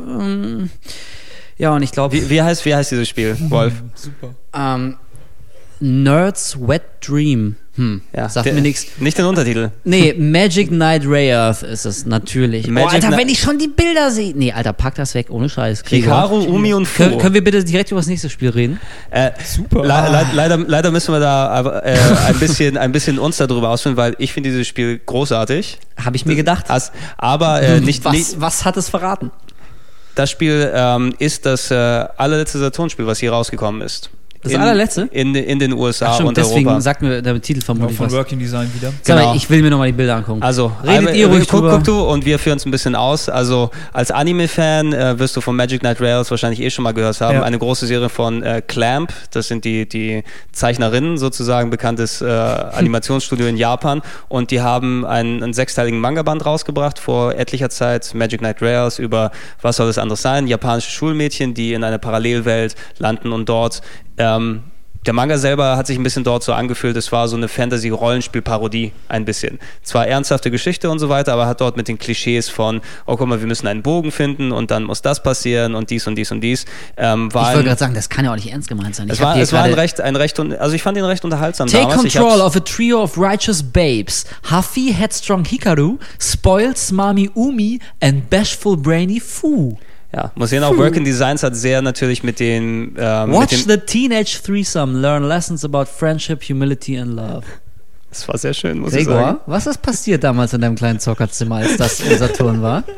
Ich will, ich will nicht, ich will das nicht weiter ausführen, sonst... Äh, du musst dir was einführen. Kann, kann ich mach's nicht kaputt. Nee, nee, mach, ich, mach ich es ruhig auf. Da sind sogar noch alles, auf, da sind sogar noch alle Sticker noch. vorhanden. Was für Sticker? Die Sticker im Handbuch natürlich. Ach nein, wirklich? Ja, es war vor allem... Vor allem auch hier, wir führen gleich dazu aus, also hier, schau es dir mal an. Ähm, kurz, also Magic Knight Rayearth war eben eine japanische Anime-Serie, die ähm, schon als Rollenspiel auf dem Super Nintendo mal umgesetzt wurde, ganz okay. Ähm, auf dem Saturn hat Sega selbst sich dem angenommen, daraus ein ähm, Spiel auf Zelda-Basis ungefähr zu machen. Es war ein Zelda-mäßiges Action-Adventure. Ähm, das gab es eigentlich nur exklusiv in Japan. Das, da gab es keine Planung darüber, das rüberzubringen, aber Working Designs war so in das Spiel sozusagen verschossen, dass sie sich das selber nochmal die Lizenzen geholt haben und damals, glaube ich, drei bis vier Jahre an der Lokalisation dran gesessen haben. Ja, das hat auch Sprachausgabe, das war halt das Wichtige wirklich bei dem Spiel. Genau. Das gab es natürlich bei ein paar anderen auch, aber so extrem wie da selten. Und deswegen äh, ja, kam zum Ende der, der Saturn-Ära und ist nochmal so ein, so ein letztes Highlight. Es ist, es ist auch ein wirkliches Highlight. Also ganz unabhängig davon, ob du diese äh, Anime-Thematik und so weiter machst. Äh, Magic Knight Rayearth war auf dem Saturn orientiert an der ersten Staffel der T V-Serie, glaube ich. Die dann die ganzen Ereignisse, die dort passiert sind, in Dungeons und Gegner und Städte und so weiter umgesetzt hat. Ähm, wie ich gesagt habe, das Spiel ist eigentlich so eine Art Zelda-Klon. Es ist sehr Zelda-mäßig aufgebaut. Ein bisschen, die Rätsel sind okay, die Kämpfe sind das, was da ein bisschen viel da ausmacht und, und die Story, wie sie dort erzählt wird. Und es ist echt ein sehr, sehr, sehr guter Zelda-Klon. Also für mich auch mit das beste Action-Adventure auf dem Saturn. Hat sehr, sehr viele, also die Grafik ist sehr, sehr schön umgesetzt, die Sprachausgabe sehr kompetent und sehr ausführlich gemacht. Sogar Working Designs hat etliche Sachen nochmal neu vertont, die in der japanischen Version so nicht gegeben sind. Die Mädels haben alle Tagebuch, die sie führen im Spiel mhm. und das kannst du dir vorlesen lassen von den Sprecherinnen dort. Das gab es im Japanischen zum Beispiel nicht. Und ich spoilere jetzt mal hier eine Sache, ähm, weil ich glaube, das sind eh relativ wenige Leute, die es auch spielen werden können. Äh, einer meiner liebsten Endbosskämpfe von, von allen Spielen überhaupt. Ähm, du spielst dort nämlich einen Vertikal-zwei D-Shooter als, als äh, Abspannfight. Äh, und das war echt großartig. Du denkst, jetzt kommt der große epische Rollenspielkampf und dann äh, versetzt du dich in ein, in dein fliegendes Mecha-Raumschiff und dann ist das echt ein Vertikal-Shooter. Ja, vor allem, ich ne? habe das nicht zu Ende gespielt und als du mir das erzählt hast, ich habe das auch jetzt nicht irgendwie nachgeschlagen nochmal oder so, da dachte ich auch so, okay, äh, ja, hat man damals dann wohl verpasst, leider. Ey, also wer äh, Magic Knight Rails, ähm, wer da an eine Version da mal rankommen kann und es ausprobieren kann, als Anime-Fan kann man damit nicht viel falsch machen. Es ist ein geiler Zelda-Klon an sich. Ja, aber also ich, ich glaube, weiß, ich weiß, ich weiß. Nein, nein, ich, ich wollte sagen, ich glaube, man muss auch wirklich Anime-Fan sein. Also über die Qualität des eigentlichen Spiels kann ich und will ich ja gar nichts nee, sagen. Nee, man muss, läuft dir ja gerade Blut aus den Augen? Nicht nur aus den Augen, aus allen Körperöffnungen. Ja, das ist das Parfum von Lady Gaga, Blut und Samen. Mhm. Ähm, okay, und ab jetzt können wieder Kinder zuhören, wenn ja. ich sage. Nee, ähm, also das Spiel an sich, das mag ja cool gewesen sein und die, der Bossfight, so zwei D-Shooter, äh, ist ja auch eine geile Idee, also will ich gar nicht absprechen, aber das ist wirklich, das ist so dermaßen Anime, Manga, also, Japano-mäßig, ähm, also ich, pu- ich persönlich, mir, mir ist es einfach zu krass so. Ja. Ähm, und ich finde es auch, äh, jetzt muss ich mich mal selbst rechtfertigen, ich finde es auch eine legitime Aussage, wenn man sagt, dass ein ähm, der Stil von irgendeinem Medium einfach gefällt oder eben auch nicht gefällt. Also so wie. Ja, aber als, als Sega-Fanboy, da frage ich mich so, wo sind denn die ganzen coolen westlichen Spiele, Herr Wolf? Naja, Ey, Se- naja. Sega hat alles selber gemacht. Eben, deswegen, also. Und das ist ja klar, dass dann der Stil dann so auch dementsprechend ist und dass da irgendwie nicht... Ja, aber, aber, aber es gibt ja, es gibt ja Japano-Gedöns und es gibt ja Japano-Gedöns. Also guck dir mal Super hm. Shinobi an, das war auch Ninja, das war Hardcore-Japanisch, aber trotzdem war das, war das noch cool und das hatte so einen gewissen, so einen gewissen Biss noch, so was, das fand man geil. Ähm, und das ist halt, naja, das ist halt so dieser typisch extrem bunte Anime-Matsch, den ich irgendwie so als Zehnjähriger schon bei R T L zwei morgens gesehen habe. Ähm, und mir gefällt's halt einfach nicht. Also ab einem gewissen, irgendwann habe ich es einfach, ähm, habe ich die Schnauze voll davon gehabt. Und äh, deswegen fand ich es auch ab einem gewissen Punkt sehr schwer, da wieder reinzukommen und hab's mhm. bis heute nicht mehr äh, geschafft. Hey, da, da, da braucht ihr, also da, da musst ihr auch keiner einen Vorwurf dann so. Äh, Ach, da die machen. kommen sowieso, Gregor, mach die keine Sorgen. Die, die kommen ich werde, sowieso. Ich werde jetzt sehr belehrt. Ich twitter gleich deine Adresse, ja, ja. Dann kommen sie alle zu dir, die ganzen ja. Nerds. Du, du alter Spacken. Ja, aber, aber ehrlich, ja. Nee, wer, wer wirklich mit diesem Ultra-Zuckerguss äh, zurechtkommt bei Magic Knight Rares, findet darunter eben ein, ein echt schönes und brauchbares Spiel. Hier und da auch ein bisschen mal längere Ladezeiten, die fand ich aber da auch nicht so schlimm. Und eben schön, viel überraschend, gutes Gameplay, gut umgesetzt. Ein bisschen schade, ähm, der Saturn, was wir nicht technisch aufgeführt haben, der Saturn hatte leider die Videofähigkeiten, die waren nicht so berauschend, wenn du dort Videosequenzen hattest, ähm, da brauchtest du teilweise für manche so eine Extrakarte, die du dir dort einbaust, damit die qualitativ besser ausschauen. Haben die wenigsten Spiele, haben die wenigsten Spiele unterstützt leider und eine Handvoll Sequenzen aus der Anime-Serie hier, die drauf sind, die sehen leider recht schlecht aufgelöst und, und grob aus. Ja, aber ich meine, das muss auch auf eine C D raufpassen. Also weißt du, das ist ja immer... Auf der PlayStation hat es ja auch raufgepasst, ne? Muss ja auch sagen. Ja, weil Sony alles so toll kann. Fanboy!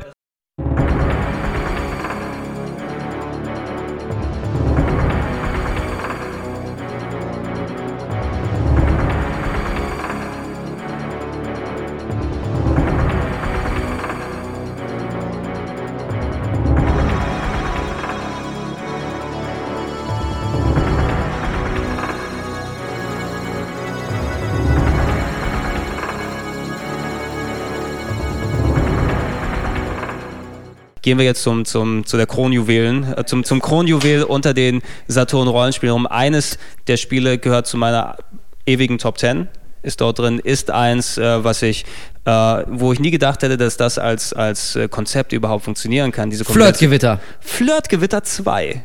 Ja, jetzt erst recht.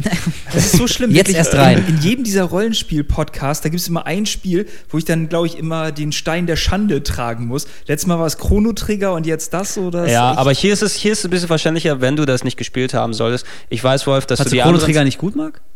Ich sag das lieber nicht, sonst kommen noch mehr Fanboys. Was? Ich, ich hab's immer angefangen zu spielen, aber ich bin da nie so... Ey, ich auch ja, nicht. Deine Mutter ich hat's hab, auch immer angefangen. Ey, Marc, ja? Ich hab nicht mal Secret of Mana gespielt. Was soll ich sagen? Ja. Oh, sauber, es gibt noch jemanden, der viel schlimmer dran ist, als ich sehe. Ja, aber das ist ja auch nicht... Dafür gibt es garantiert Leute, die, ich bring's ein drittes Mal ran, die noch nie Super Shinobi gespielt haben. Die sollten sich was schämen. So, so, äh, was? Ey, äh, es, es gibt bei jedem Zeug, für das er sich schämen kann. Ich schäme mich zum Beispiel nicht dafür, dass ich noch nie eine Minute Call of Duty vier gespielt habe.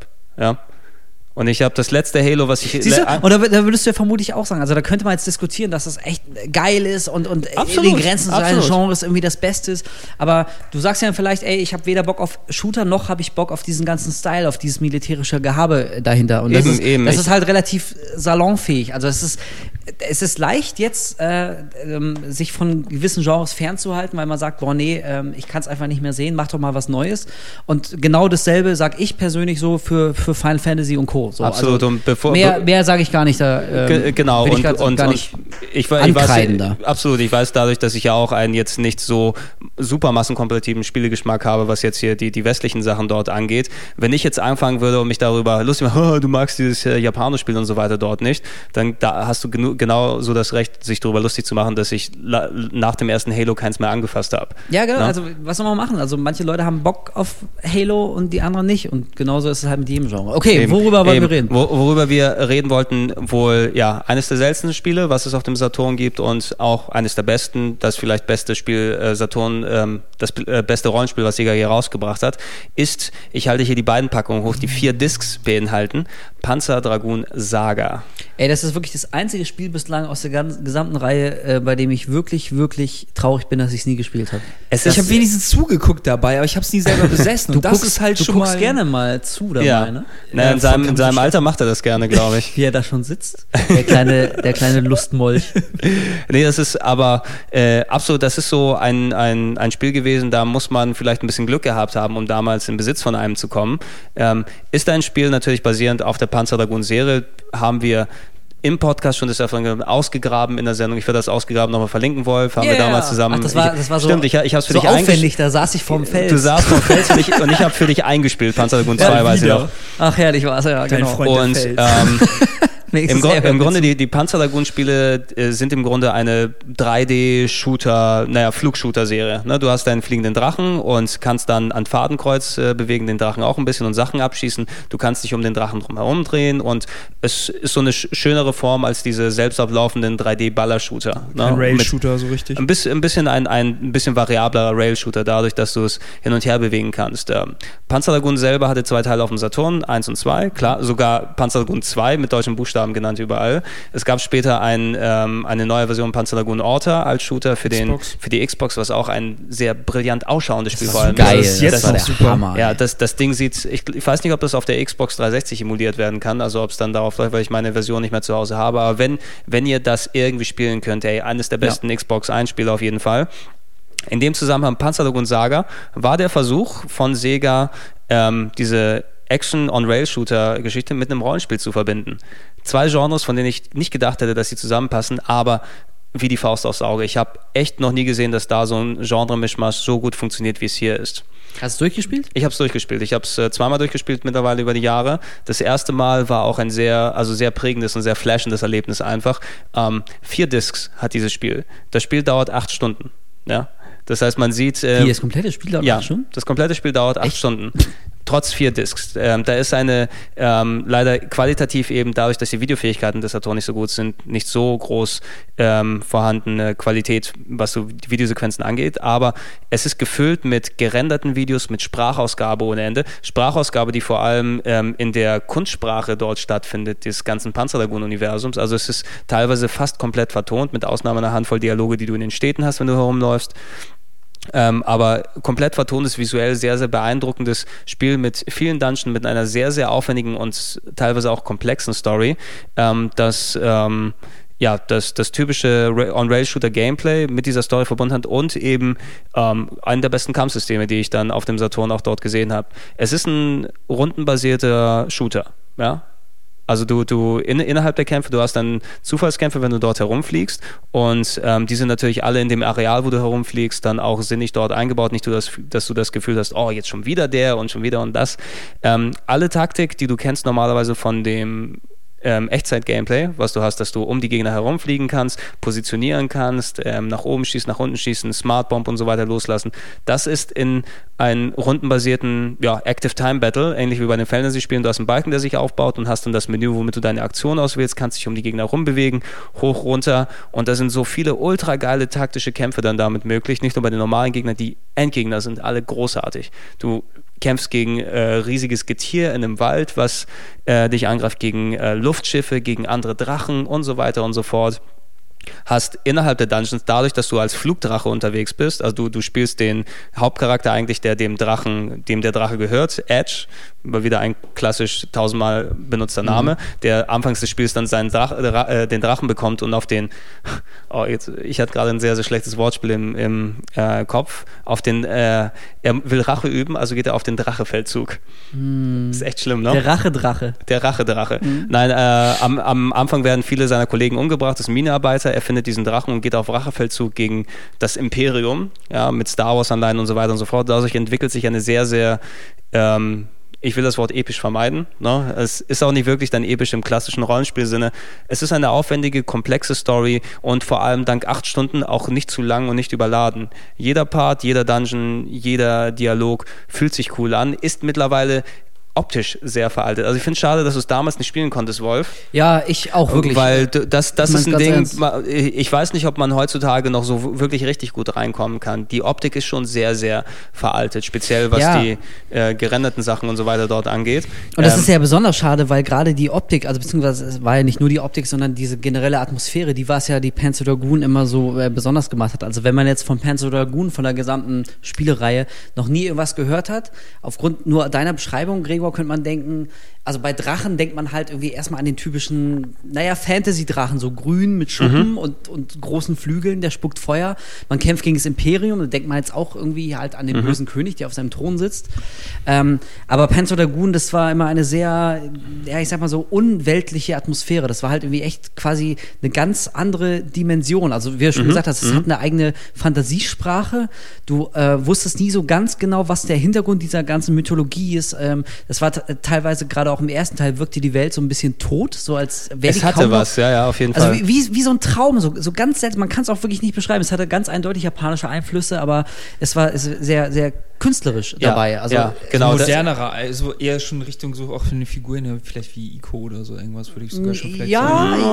Ja, also halt man schon vielleicht das Universum vielleicht, einfach ja, der so Ansatz des Universums, so, also würde ich sagen. Panzer Dragoon war jetzt nie so ein Spiel, wo es heißt, du bist Königssohn der und der. Steig mhm. auf deinen getreuen Drachen und vernichte den bösen König. Der hat nämlich andere Dorfbewohner getötet und ist hinter dem Kristall des Lebens hinterher. Also so war es nie, sondern du wurdest eigentlich irgendwie da reingeworfen. Es gab kaum wirklich äh, Story-Hintergrund. Du hast dich so langsam rangetan tastet, was das eigentlich alles sollte und, und inwieweit das zusammenhängt. Es war sehr, sehr mythologisch, es hatte immer so eine, so eine gewisse, ja, so eine, so eine ätherische Stimmung, äh, zumindest, ähm, zumindest für mich so was sehr, ja, ich habe das immer wie so ein bisschen in so einem Traum erfunden, so eine sehr unweltliche mh, Atmosphäre. Ja, du siehst, du siehst ja schön an dem Beispiel, also Panzer Dragoon Universum, dass du mit einem fast schon ordinären Fantasy-Thema, äh, was etwas ist, was mir vor allem heutzutage sehr, sehr viele westliche Rollenspiele verleidet. Ich kann es nicht mehr hören. König X X X äh, aus dem Land äh, Y Y schickt dich auf Reise, um Prinzessin V V V zu retten.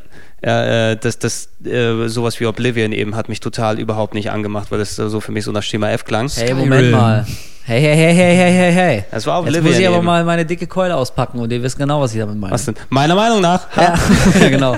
Nein, aber das, Nein, ist, das also, ist ja genau der Punkt. Ja. Also das, das kann ich ja auch völlig nachvollziehen. Eben. Also ich, ich habe ja jetzt vor, weiß nicht, war letztes Jahr, habe ich auch das eine Stunde mit äh, Two Worlds zwei gemacht und mhm. das war irgendwie schon nett, das hat mir auch Spaß gemacht, aber das war wirklich so Fantasy, die sich seit Herr der Ringe nicht einen Millimeter weiter bewegt hat. Orks, Elfen mit spitzen Ohren und die Elfen sind natürlich alle äh, schlank und gewandt und sind Bogenschützen. Später tauchen vielleicht sogar noch Zwerge auf, ich weiß nicht, aber es hätte mhm. eigentlich überrascht. Mhm. Also, und deswegen kann ich völlig nachvollziehen, Gregor, wenn du davon echt die Schnauze voll hast und da überhaupt keinen neuen Impuls äh, mehr entdecken kannst. Genau, also das genau. ist ja genauso legitim, wie ich sage, so Final Fantasy ist halt auch mal dieselbe absolut, Scheiße. Absolut, absolut. Wenn mhm. es dann irgendetwas gibt, wie ähm, mit was Etablierten bei Panzer Dragoon, da was Spezielles draus zu machen, es hatte schon fast ein bisschen was gereicht und auf einmal ist es wieder interessant. Na, ich habe auch, ähm, ich sag nichts gegen Oblivion, das Spiel selber. Ich fand Fallout brillant, Fallout drei habe ich ohne Ende dann Zeug dort gezockt, einfach dort, weil das ähm, Szenario für mich noch nicht so verbraucht war. Ey, ich habe letztens erst New Vegas durchgespielt, ungefähr hundert Stunden, Alter. Ja, das, war, das war echt krass, aber es war geil. Das, das, sind, das sind eben gute, fesselnde Sachen ja, oder, auch, oder auch Mass Effect. Allein Sci-Fi ist zwar auch schon ein bisschen dann benutzt, aber äh, innerhalb der Rollenspiele, aber da habe ich auch mich wesentlich besser reinfuchsen können und mein Interesse höher gehalten, als wenn es jetzt wieder Fantasy X X Y gewesen wäre. Okay. Panzer also, fällt da ganz gut eben rein in dieses Schema, dass du ähm, das nicht ja, so beziehungsweise hast. Ich wollte gerade sagen, irgendwie ist es immer so ein bisschen dazwischen. Es ist jetzt nicht so ähm, Japano-Gedöns-mäßig mhm. wie äh, ein paar andere Titel, über die wir schon gesprochen haben. So diese typische bunte, coole Augenoptik, äh, rette das Königreich vor dem bösen Imperium. Ähm, also es hatte eindeutig, also es war eindeutig ein japanisches Spiel, aber hatte auch äh, westliche Einflüsse und daraus hat es einen ganz eigenen, sehr individuellen ähm, Mix kreiert, den glaube ich aber auch nicht alle unbedingt verstanden haben. Nee, also, absolut nicht. Also, aber ohne dabei diese Emo-Schiene zu fahren, die dann später dazu gekommen ist. Das ist halt wirklich das, in die Richtung hätte es weitergehen können. Das hätte man sich ja, gewünscht genau. dann. Ja, absolut. Mhm, mh. ähm, Ja. ja, aber vielleicht war das auch so ein bisschen das Problem von Panzer Dragoon, ähm, dass man es eben nicht sofort verstanden hat. Also ich meine jetzt nicht, nicht intellektuell, sondern einfach, du, du siehst ein Spiel und also ich bin davon echt überzeugt, das ist so wie, wie bei Film oder Musik oder Gemälden oder Menschen, du der erste Eindruck, so du, du kannst innerhalb von ein paar Sekunden entscheiden, ob dir, ob das was mhm. für dich ist oder nicht. Also ich glaube, das merkst du sofort intuitiv. Du kannst natürlich dich dann noch reinfuchsen und die Feinheiten rausfinden, aber ich glaube, es gibt so Spiele, da guckst du fünf Minuten zu und du weißt, nee, irgendwie, das spricht irgendwas einfach nicht an. So, das, das bringt nichts in dir zum, Eben, zum und, Schwingen. Und, genau, und Panzer Dragoon hat vielleicht den, hat der Panzer Dragoon das Problem. Absolut, Panzer Dragoon hat, glaube ich, einfach dadurch, was auch auf das Rollenspiel auch sehr, sehr gut umzusetzen ist, ähm, einfach, ges- es hat in Kauf genommen, dass der Zugang ja, nicht genau. so leicht sein kann. Ja, entweder genau. kapierst du es oder Oder kapierst es nicht. Und äh, Panzer Dragoon Saga selbst auch, das ist ein Spiel, entweder kapierst du es oder kapierst es nicht. Es ist teilweise überkomplex mit den Ideen, die dort verfrachtet werden innerhalb der Story, und es erklärt auch nicht viele Sachen, manchmal die gegen Ende hin passieren. Es lässt äh, einige Stränge offen, die dann und, äh, äh, beantwortet werden konnten. Also es ist viel Zeug, wo du dann irgendwelche Reibungspunkte findest. Das Erlebnis an sich war aber so einzigartig und so flashend, einfach was du dort da alles gemacht hast und so abwechslungsreich gemacht worden, dass ich auch, also für mich, ich schwärme mit in höchsten Tönen immer noch heute davon. Na, wie gesagt, ich weiß nicht, ob man heute dann noch mit dem gleichen Auge da dran gehen kann, weil so viel, besonders was die Technik angeht. Bitte neu ähm, rausbringen in H D. Ja, in absolut, H D, wenn, das wir wirklich ja, so ohne Scheiß, würde ich sofort wieder reinmachen. Gesagt, Aber das heißt wieder, das erste Mal. Ja. Wie gesagt, wenn Sega leider nicht den Source Code verloren hätte und dadurch keine Remakes oder Updates möglich sind. Neu schreiben. Koreaner ja, holen und dann schreibt hier. Wie schwer kann das sein? Programmieren ja. einfach nochmal neu. So von, von wegen Nachholen und so weiter, das wird bei Panzer Dragoon Saga leider relativ schwer werden. Ich habe damals Glück gehabt und das hier in einem Laden, äh, man sieht es auch leider nicht ganz komplett. Ähm, ich habe hier nur die zwei Spieleverpackungen, wo die vier Discs drin stecken. Es gab noch einen Pappschuber dazu, den ich damals nicht bekommen habe, aber ich habe das Spiel für siebzig Mark kaufen können damals. Das ist ein Schnapper. Das war, das war eigentlich, das ist ein Schnapper. Das war ein Schnäppchen, ne? Ja. Äh, aber Glück gehabt, weil wenn ich mittlerweile das mir kaufen würde, Panzer Dragoon Saga wird gehandelt, speziell im kompletten Zustand mit allem drum und dran, so bei dreihundert plus Euro. Ähm, krass, ne? Was auch angesichts der, der Stückzahl, die produziert wurde, es gibt, glaube ich, insgesamt so rund fünfzehntausend bis zwanzigtausend Exemplare weltweit. Für jeden Markt so fünftausend plus ungefähr. Ja, es gibt fünftausend japanische Spiele, fünftausend Euro Spiele, wie die Version, die ich hier habe, und U S-Spiele dann noch, weil Sega war da auch schon am, wir geben den Saturn auf, in dem Modus, und hat einfach das nochmal kurz rausgeschoben. Ne? Also, ihr habt es gehört, falls ihr mal bei Gregor einbrecht, lasst den Monitor stehen und den Rechner, nehmt einfach Panzer Dragoon Saga. Ja, Panzer Dragoon Saga ist wahrscheinlich mehr wert als mein Rechner da. Eben, genau, deswegen. Lasst den ganzen anderen Mister äh, Pornos habt ihr auch auf eurer eigenen Platte, nehmt, nehmt Panzer Dragoon mit. Ja. ja. Ähm, das wären in, in dem Zusammenhang die, die wirklich wichtigen äh, Saturn-Rollenspiele gewesen. Ähm, wir Eine kommen, Sache, ne, die habe ich vergessen noch beim Saturn, das ist mir nämlich aufgefallen, als wir auch äh, und die Liste schon mal reingeguckt haben. Ja. Äh, Princess Crown. Ich, ich will, da wäre ich gleich nochmal drauf zu sprechen gekommen. Lass mich doch einmal ausführen, okay. Marc. Du mit deinem, du mit deinem Kinderspielen. Wie sich verschwörerische schon angrinsen jetzt. Es gab natürlich einige Japan-exklusive Sachen, die wir hier natürlich jetzt hier nicht aufgeführt haben, die natürlich unter Kennern dann dran sind, da zu sagen, zum Beispiel sowas wie ein Wachenröder, ein wieder ein Spiel mit dem deutschen Namen, ein japanisches Strategiespiel, oder Princess Crown, wo du gerade hier darauf ansprechen lassen wolltest, der erste Teil von Odin Sphere, glaube ich, ist Odin das. Odin Sphere, genau, von den Vanillaware-Leuten. Ähm, und ist halt auch damals schon mit dieser klassischen, ich, ich, auf mich äh, wirkt das mal so wie Scherenschnitt-Grafik, halt in, in schönem Bunt, mit großen Figuren und äh, ja, ein zwei D-Rollenspiel, äh, halt irgendwie auch ziemlich ungewöhnlich von der Optik her. Äh, ist aber auch, glaube ich, schwierig aufzutreiben. Überhaupt ja, ich, wurde ich, nicht es gibt ja ein P S P-Remake, glaube ich, für die Leute, die es auf Japanisch dort spielen wollen. Eben zwei D, ich weiß, äh, Odin Sphere war ja zwei D mit Jump'n'Run-Elementen. Das ist genau. außer wie so ein super High-Quality äh, gezeichnetes zwei D-Jump'n'Run. Muramasa dann später auch. Muramasa, was später für die, für die Wii gekommen ist, mit mehr Action und weniger Rollenspielelementen. Gab es dafür, wie gesagt, auf dem, ja- äh, auf dem japanischen Saturn einige Sachen, die nur dort rausgekommen sind.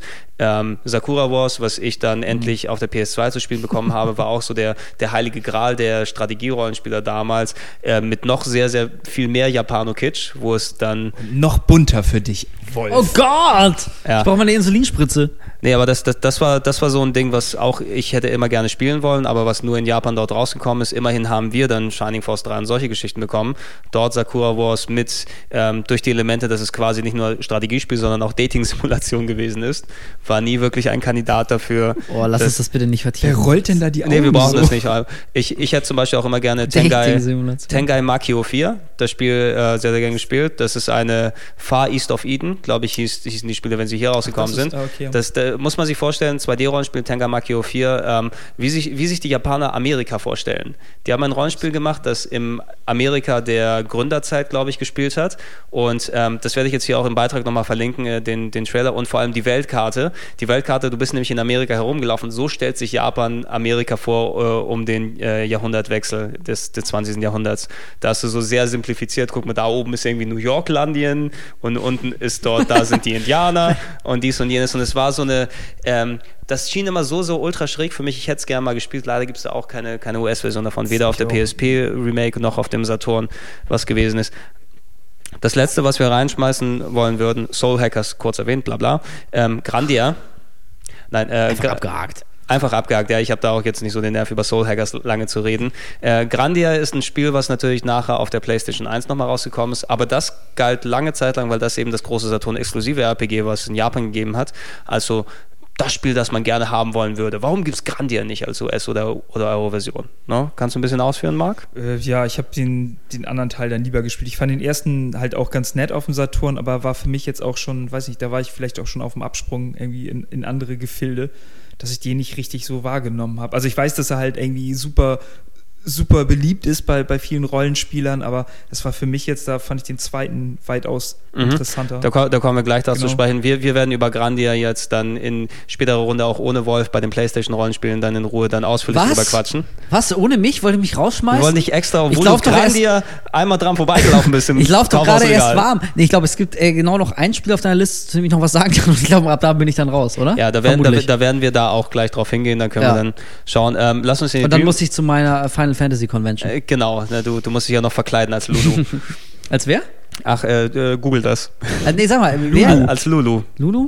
Wer ist Lulu? Google das einfach und dann findest du es. Juna? Nein. Nein. Squall? Ich habe ja, ich muss es nochmal sagen, ich habe ja Final Fantasy gespielt, zwei Teile. Ich habe dem eine Chance gegeben. Klar, nämlich, die, die zwei, äh, acht, die taugen wahrscheinlich. Äh, ja, vermutlich sind es genau die, die alle total scheiße finden jetzt, äh, nämlich acht und zehn. Zufälligerweise ah. die, die jetzt vielleicht nicht so hardcore-japanisch waren, aber ja. also ich habe es ja wenigstens probiert. Na egal, weiter. Egal, aber darum, ja. wir, wir haben uns eh schon ähm, vorab alle entschuldigt. Unserer Meinung nach alles. Ja, genau, alles immer unserer alles Meinung nach. Immer unserer Meinung dort gewesen.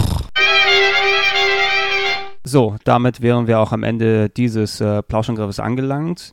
Ähm, es war doch ein wesentlich ergiebigeres Thema, als ich eigentlich gedacht hätte, also Sega Saturn Rollenspiel. Deshalb war die Entscheidung, ähm, diesen Cast auszugliedern aus den ähm, normalen Rollenspielablauf, also da keinen separaten zweiunddreißig-Bit-Podcast zu machen, sondern sich ähm, zu spezialisieren auf Saturn und auf PlayStation-Rollenspiele, denke ich mal, die ganz richtige Entscheidung. Ähm, wir werden die Reihe mit den äh, R P G-Podcasts natürlich fortführen. Also nach äh, dem Saturn wird ein separater Cast folgen über äh, Dreamcast und N vierundsechzig und danach die fast schon obligatorischen Casts mit der PlayStation eins und PlayStation zwei-Ära sowie das, was danach kommt. Diese Sachen werden wir aber natürlich wahrscheinlich erst recht viel später abfeiern. Da haben wir noch genug Zeit, um uns ähm, sehr ausführlich dem zu widmen. Was ich am Ende dieses Casts nochmal machen wollte, das ist beim, beim ersten Rollenspiel-Podcast schon ähm, dem Feedback nach ganz gut angekommen und ich muss sagen, ich habe es mir einfach im Hintergrund auch immer recht oft angehört. Ich hatte beim letzten Cast ein Medley mit ähm, Super Nintendo und Mega Drive Rollenspielmusiken äh, gemacht und ähm, das werde ich diesmal auch tun. Also wer nach äh, dem Abspann oder dem Bumper-Out dann dranbleibt, wird noch ein bisschen hübsche Videospielmusik zum Träumen, glaube ich, habe ich gesagt. Genau das, wird äh, hübsche Videospielmusik äh, zum Träumen sich ein bisschen anhören können. Deshalb ähm, viel Spaß beim Zuhören, wenn es macht. Wenn nicht, äh, bis dann im Namen von Wolf und äh, Marc verabschiede ich mich. Bis zum nächsten Mal.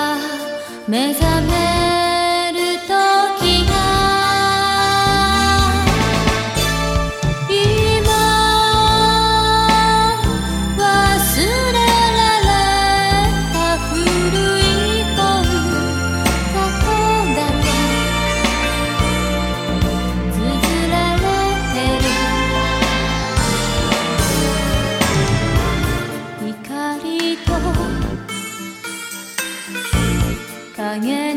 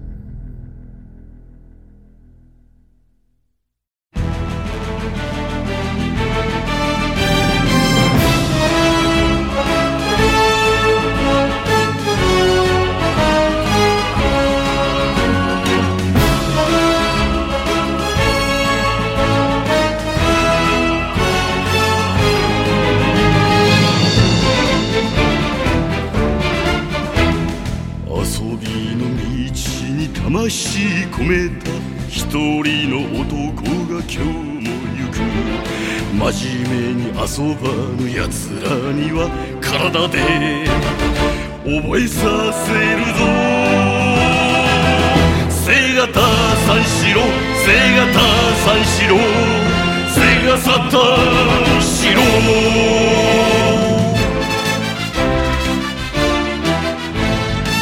ミスやカラオケナンパにクラブ他にすることあるだろうが、群れなきゃ遊べぬやつらには心に問いかけるぞ。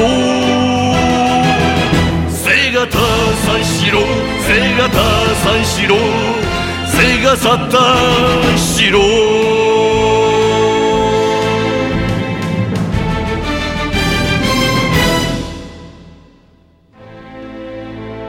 若者よ、真剣に取り組んでいるものがあるか。命がけで打ち込んでいるものがあるか。セガサターンしろ。指が折れるまで、指が折れるまで。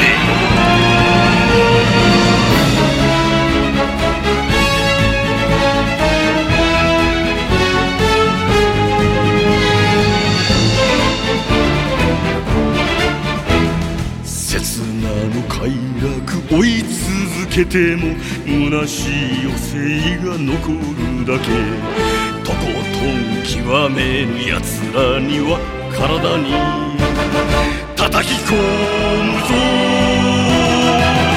背がた三四郎、背がた三四郎、背が去った四郎。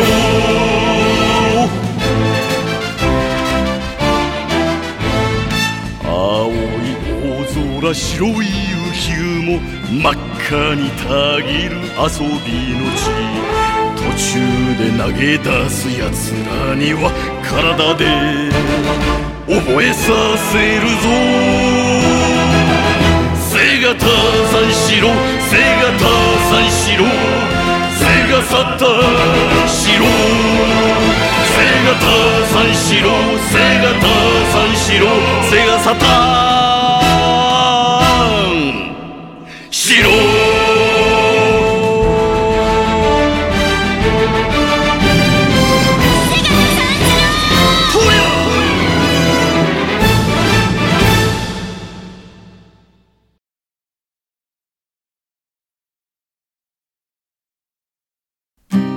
kann ihn bremsen, keiner macht ihm was vor. Immer der richtige Schuss, immer zur richtigen Zeit. Super Fußball, fairer Fußball. Er ist unser Torschützenkönig und Held.